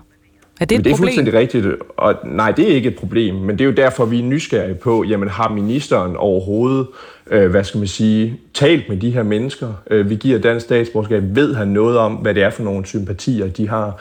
Det er jo det, øh, Dansk Folkeparti har slået på trummen for igennem rigtig mange år, at vi har personlige samtaler med de her ansøgere, i stedet for, at vi giver øh, statsborgerskab til rigtig mange tusind mennesker, nærmest i blinde, uden at vide, hvad det er for nogle sympatier, de her mennesker har, hvad det er for nogle holdninger, de har til øh, samfundet, til øh, forholdet mellem øh, islam og demokrati og mange andre ting.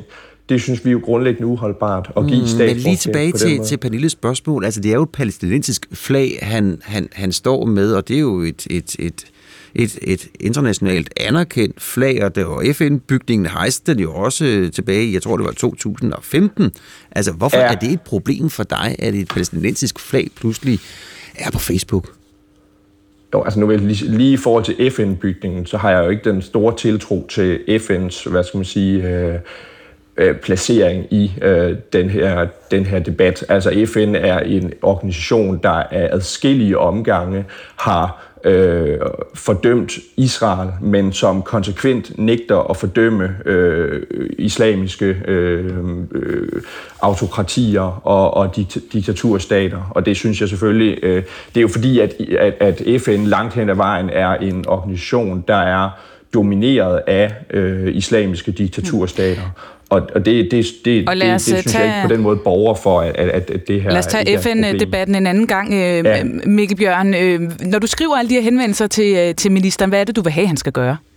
Hvorfor gør du det? Det, det jeg vil have, han skal gøre, er selvfølgelig i... Fordi han kan jo... Vi, det, en grund til at spørge det er, at vi ja. talte med, med, med en professor i sidste time, der siger, at han kan ikke skele til det her. Altså, øh, og det gør han heller ikke. Altså, der er jo ikke noget at komme efter på den måde og der kan være rigtig meget at komme efter. Det, jeg ønsker, øh, ministeren gør i den ideelle verden, det er selvfølgelig, at han øh, følger den øh, tanke, der var øh, grundtanken øh, med, med grundloven oprindeligt, nemlig at øh, han ved, hvilke mennesker det er, han giver dansk statsborgerskab. At han har en indsigt i, hvad det er for nogle mennesker, mm. hvad det er, deres grundlæggende øh, holdninger og sympatier og værdier er.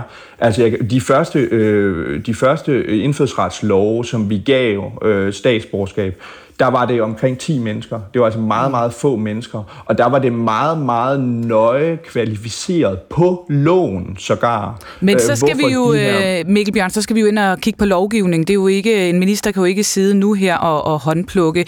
Øh, jeg kunne godt tænke mig lige at spørge dig øh, til... Jo, det, altså, det er jo det, der ligesom er essensen i grundloven. Det var, at de mennesker, man giver dansk statsborgerskab, jamen det var mennesker, man faktisk havde indsigt i, hvorfor man gav det. I dag der er det jo meget mere, øh, der er det meget mere sådan admin, en administrativ ting, at vi giver tusindvis af statsborgerskaber hver eneste år øh, til mennesker, som vi ikke har indsigt i, hvem er. Og det er altså bare ikke det, der var tanken med grundloven, men så skal du vel ind og, skrev. Grundloven, men så skal du ind og se på de konkrete krav, vi stiller i vores øh, proces i forhold til at opnå dansk statsborgerskab, tænker jeg mere, end du skal bede en minister om at gå ind og kigge på Facebook. Jamen, det er fuldstændig rigtigt, men, men det er jo netop det, der ligger i grundloven. Og, og, og, og hvad skal man sige, den lovgivning er ikke ændret siden grundlovens øh, hvad skal man sige, vedtagelse.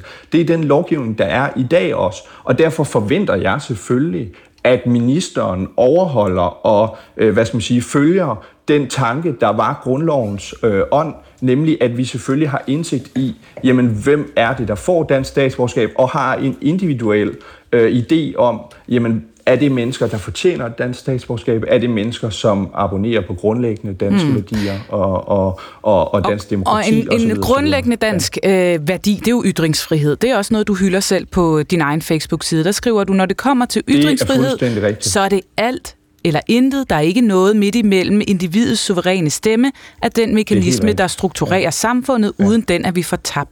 Ja. Gælder det for alle ja. i Danmark? Det gælder for alle i Danmark, det gør det. Så hvis man har den ytring, at man øh, er pro-Palæstina, og man vil ytre sig med et pro-palæstinensisk flag, så står man jo egentlig på sin gode danske ret til at ytre lige præcis det.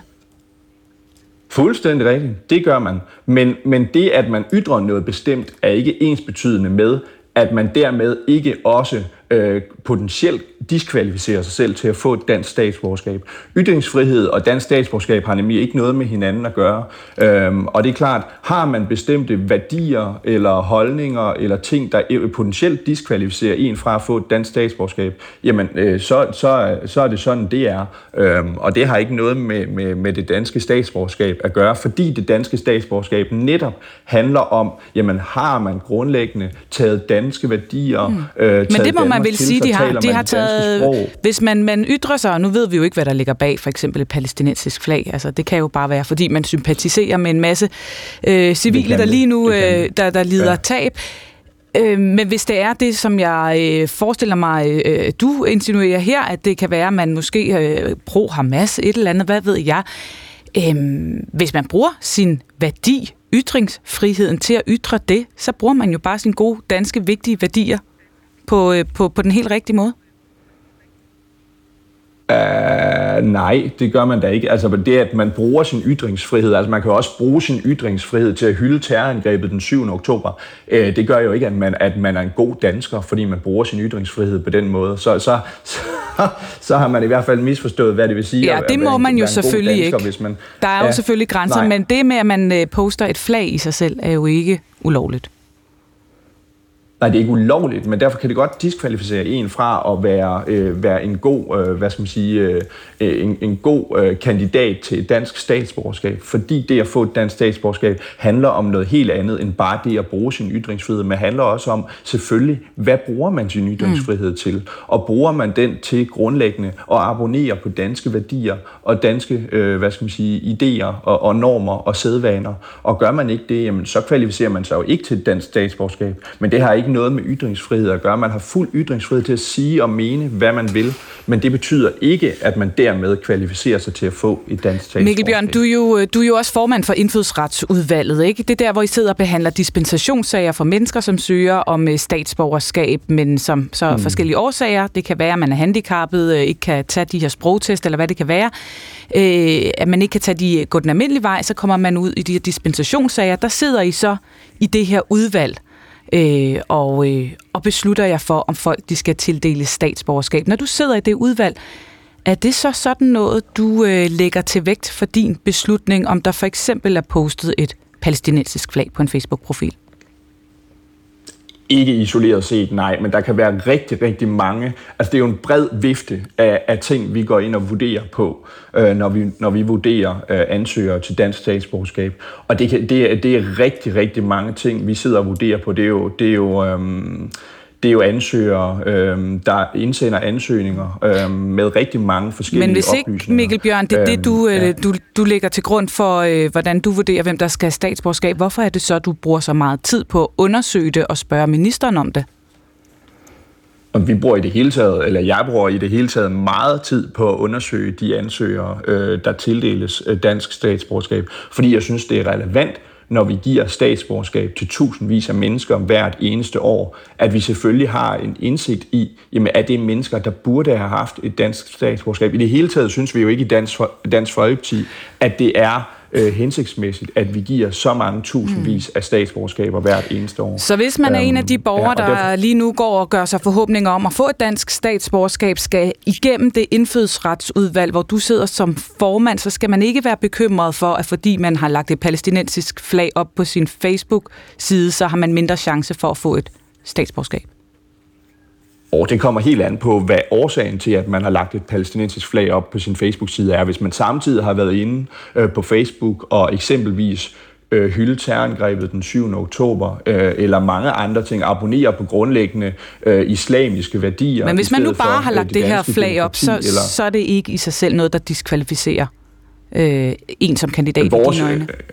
Altså vores, nej, vores vurdering af ansøgere til dansk statsborgerskab er vurderet øh, på rigtig mange forskellige ting, og ikke bare en isoleret hændelse om, hvad man har lagt op på sin øh, Facebook-profil. Tak for det, Mikkel Bjørn. Ja, selv tak. Folketingsmedlem for øh, Dansk Folkeparti og formand for Indfødsretsudvalget. Ja, så skal vi en tur til øh, tidsånden. Som ja. jo er hvor? Jamen, jamen, den er overalt. Og tidsånden i øjeblikket, det er jo, at, øh, man, at alt kan måles og, og, og vejes. Altså, der er personlighedstest, der er IQ-test, hvis du søger et job. Og har du et job, ja, så skal du til en mus-samtale, og der kan du jo visse steder få karaktererne fra 1 til 5. Og så med nu vil jeg undlade at spørge, hvad du plejer at få, Bjarne. Nej, jamen det, nej, og det, jamen det er, det, det, jamen det er, det, det kan være fra 1 til 5. Og så kan du jo for eksempel få 3,25680. Det er lige præcis, hvad du er. Det er så den kasse, du ender i. Ja. Og nu kan jeg så fortælle, at øh, det, som er interessant her, det er, at den her tidsånd, den nu også truer folkekirken. Mm-hmm. Ja, fordi det helt særligt, det er, at de her personlighedstest, altså hvis man gerne vil være præst, så kan man øh, risikere, at et menighedsråd siger, sådan en, den skal du tage. For eksempel øh, på Sjælland, der øh, er der sket det, at menighedsrådet i øh, Fuglebjerg, Tystrup, Hallager Lille, Sogn, ja, de vil bruge den her metode, da de skulle ansætte en ny præst. Og det er en historie, som jeg fandt i, øh, i Kristi Dagblad, og det gjorde jeg forleden, og den er jeg simpelthen ikke kunnet få tankerne væk fra. Og øh, det ved jeg, at det kan du heller ikke, Jesper Bakker. Godmorgen. Jeg vil ikke ligefrem sige, at det plager med nat og dag, men det har da, det har da godt nok uh, irriteret mig, og nu er jeg så Ja, det kan jeg også nemlig læse. Men jeg skal lige introducere, hvem du er. Du er, for det første er du medredaktør på tidsskriftet Tidværv, men så er du også sovnepræst i uh, Tirsted, Vejleby, Hillested, Skørringe, Sovne på Lolland. Det er rigtigt. Ja, og øh, du siger det her, det er usmageligt at, at bruge personlighedstest på præster. Hvorfor? Jamen ved I hvad? Øh, Jeg sad faktisk og tænkte på, at I har jo i jeres introduktion leveret det bedste argument for, at, at det er usmageligt. Så jeg siger tak for det. øh, fordi, øh, fordi men altså, øh, lige præcis, hvad er det her? Er det her, det er folkekirken. Det her, det er Jesu, en del af Jesu Kristi kirke. Og, og det der med, at vi skal måle og veje og registrere, hold nu op. Lad det her være et frihedens helle. Lad det her være et sted, hvor vi stoler på folk. Lad det her være et sted, hvor vi ikke altså, putter folk ind i skemaer, men forholder os til, os til deres forkyndelse og det, vi kan se og høre på den. Altså, det er fuldstændig rigtigt. Hvad er det for noget, man skal sidde til en MOOC-samtale, som vi dog har i Folkekirken, uden de der karakterer, som I nævnte, og have sådan nogle små karakterer for alt, hvad man gør. Vi skal ikke måle og veje, vi skal forkynde og stole på hinanden. Ja, men og det kan godt være, at det lyder som om, jeg er helt fuldstændig enig med dig. Det er jeg måske også et stykke hen ad vejen. Men hvad er der egentlig galt i sådan en personlighedstest? Altså nu skal man jo finde en, øh, en præst, og man skal finde en øh, præst, der kan fungere sammen med menighedsrådet. Og der kunne det være meget rart at vide, om, øh, om, øh, om, om, om præsten er lidt, lidt, lidt for skæv. Jamen ved du hvad, altså jeg, jeg vil så sige, at, at det er da fantastisk, det er gået godt så mange gange, øh, uden personlighedstest. Og så vil jeg sige, øh, det være en god ting med en lidt skæv præst. Øh, selvfølgelig er der folk, der er helt håbløse, og de bliver jo også på et tidspunkt fyret. Men ved du hvad, prøv at tænke på, hvor mange skæve folk vi har haft. Kan vide om Grundtvig, eller Luther, eller Paulus, eller en anden af de store overhovedet vil bestå sådan en personlighedstest, eller overhovedet vil komme i betragtning, fordi man er skæv. Det kan godt være, at den skæve er den, den der forkynder øh, Guds lige vej. Altså, lad os da få lidt, øh, lidt tillid og, og lidt åbenhed, og lad os komme væk fra den der vanvittige mani med at måle og veje og give Men er det ikke Jesper. Bakker, din fordom, der taler her? Altså, øh, vi, de fleste andre har prøvet det, når de går til jobsamtaler. Så besvarer man nogle øh, personlighedstest, og så øh, bliver det ligesom en del af, af det grundlag, man bliver vurderet på. Der er jo også plads til, at man kan skinne igennem med sin unikke personlighed ved samtalen ved siden af. Altså, hvad er det, du frygter, der, vil ske ved, at man tester præster også for deres personlighed i ansættelsesprocedurerne? Ja, fordom. Det er en grundfæstet holdning og kærlighed til frihed. Det kan du selvfølgelig godt kalde en fordom, men så er jeg stolt af den. Har du prøvet sådan og, en test selv, Inge? Øh, nej, det kunne jeg da ikke tænke mig. Jeg vil faktisk synes, det er et overgreb. Hvad er det der for noget? Hvorfor skal jeg indlægge sådan en test? Jeg gider da ikke at, at svare på spørgsmål om, hvordan jeg vil reagere i alle mulige situationer. Hør på mig. Stol på mig. Find ud af, hvem jeg er at se, hvad jeg har skrevet, og hvad jeg står for, hvad for en person jeg er. Hold da op med at stille mig sådan nogle mærkelige spørgsmål. Og ved du hvad, så gælder det jo også, det ved vi jo godt alle sammen, at når vi får sådan nogle spørgsmål, man sidder sådan i sådan en situation der, så begynder man også at tænke på, hvad kunne de godt tænke sig, at jeg svarede? Ikke? Og så retter man ind efter det. Hvis du får et mm. spørgsmål, er du god til at lytte til andre? Hvad svarer du så? Ja, men, men det er jo ikke sikkert, at alle andre har det, ligesom du har det. Det kunne godt være, at der er nogle præster derude, der havde det fint med, og ikke ville føle det som et overgreb og, og skulle tage sådan en ja, test. Altså, det kan jo være, at der hvad, var nogen, der tørstede efter at blive testet. Hvad vil faren for folkekirken være ved, at der var nogle præster, der tog nogle personlighedstests, inden de blev ansat? Jeg tror slet ikke, vi skal ind ad den vej. Jeg tror faktisk, at vi skal, vi skal turde være os selv, og vi skal turde og satse på tillid, og ved du hvad, Altså folk, der ligefrem tørster efter at blive testet. Jeg ved ikke, hvor mange af dem, der er derude og synes, at det er dejligt. Øh, det kan godt være, at der er nogen, der æder den, fordi det skal man, og det er så åbenbart det, øh, som mange synes. Men øh, jeg tvivler på, at der er nogen, der ligefrem siger, åh, giv os en personlighedstest. Så det tvivler jeg godt nok stærkt på. Og så Men hvis sige, de nu er der, så er det vel fint nok? Ja, jeg synes bare ikke, at de skal trække os andre ned i det, og så det her, lad folkekirken være frihedens sted. Altså jeg vil bare sige dig, når det drejer sig om frihed, så er folkekirken jo fuldstændig i front. Der findes ikke et sted med så meget frihed, fleksibilitet og øh, selvledelse og frihed under ansvar som folkekirken, og det skal vi mm. faktisk bevare. Men ved du hvad, altså jeg skal lige have dig, vi har kun et minut tilbage, desværre, ja. men der var bare en sætning i, uh, i ja. den her artikel i Christi Dagblad, den skal du lige ja. uddybe. Altså du stiller spørgsmålet, ja. vil den manio-depressive Grundtvig ja. have bestået sådan en test? Ja. Hvad mener du med det? Jeg tror, at, jeg, jeg tror da helt sikkert, at han, han kommer til at svare helt forkert. De er overhovedet frem til noget som helst. Nej. Uden med Grundtvig. Ja, ja. Det kan godt være, at han gode salmer, men han var ikke god personlighedstest. Nej. Nej. Sådan lød det for dig, Jesper Bakker. God weekend til dig. I lige måde. Ja. Hej. Og så kan vi jo lige nævne, at regeringen jo i dag har meddelt, at man nu fjerner øh, den her ligebehandlingsundtagelse for kvindelige præster. Øh, det vil sige, at øh, man øh, ikke længere har mulighed for at fravælge kvinder som præster af for eksempel religiøse årsager. Det er kommet frem i dag. Ja, fravælge kvinder, fordi de er kvinder. Præcis. Gå på opdagelse i alle DR's podcast og radioprogrammer. I appen DR Lyd.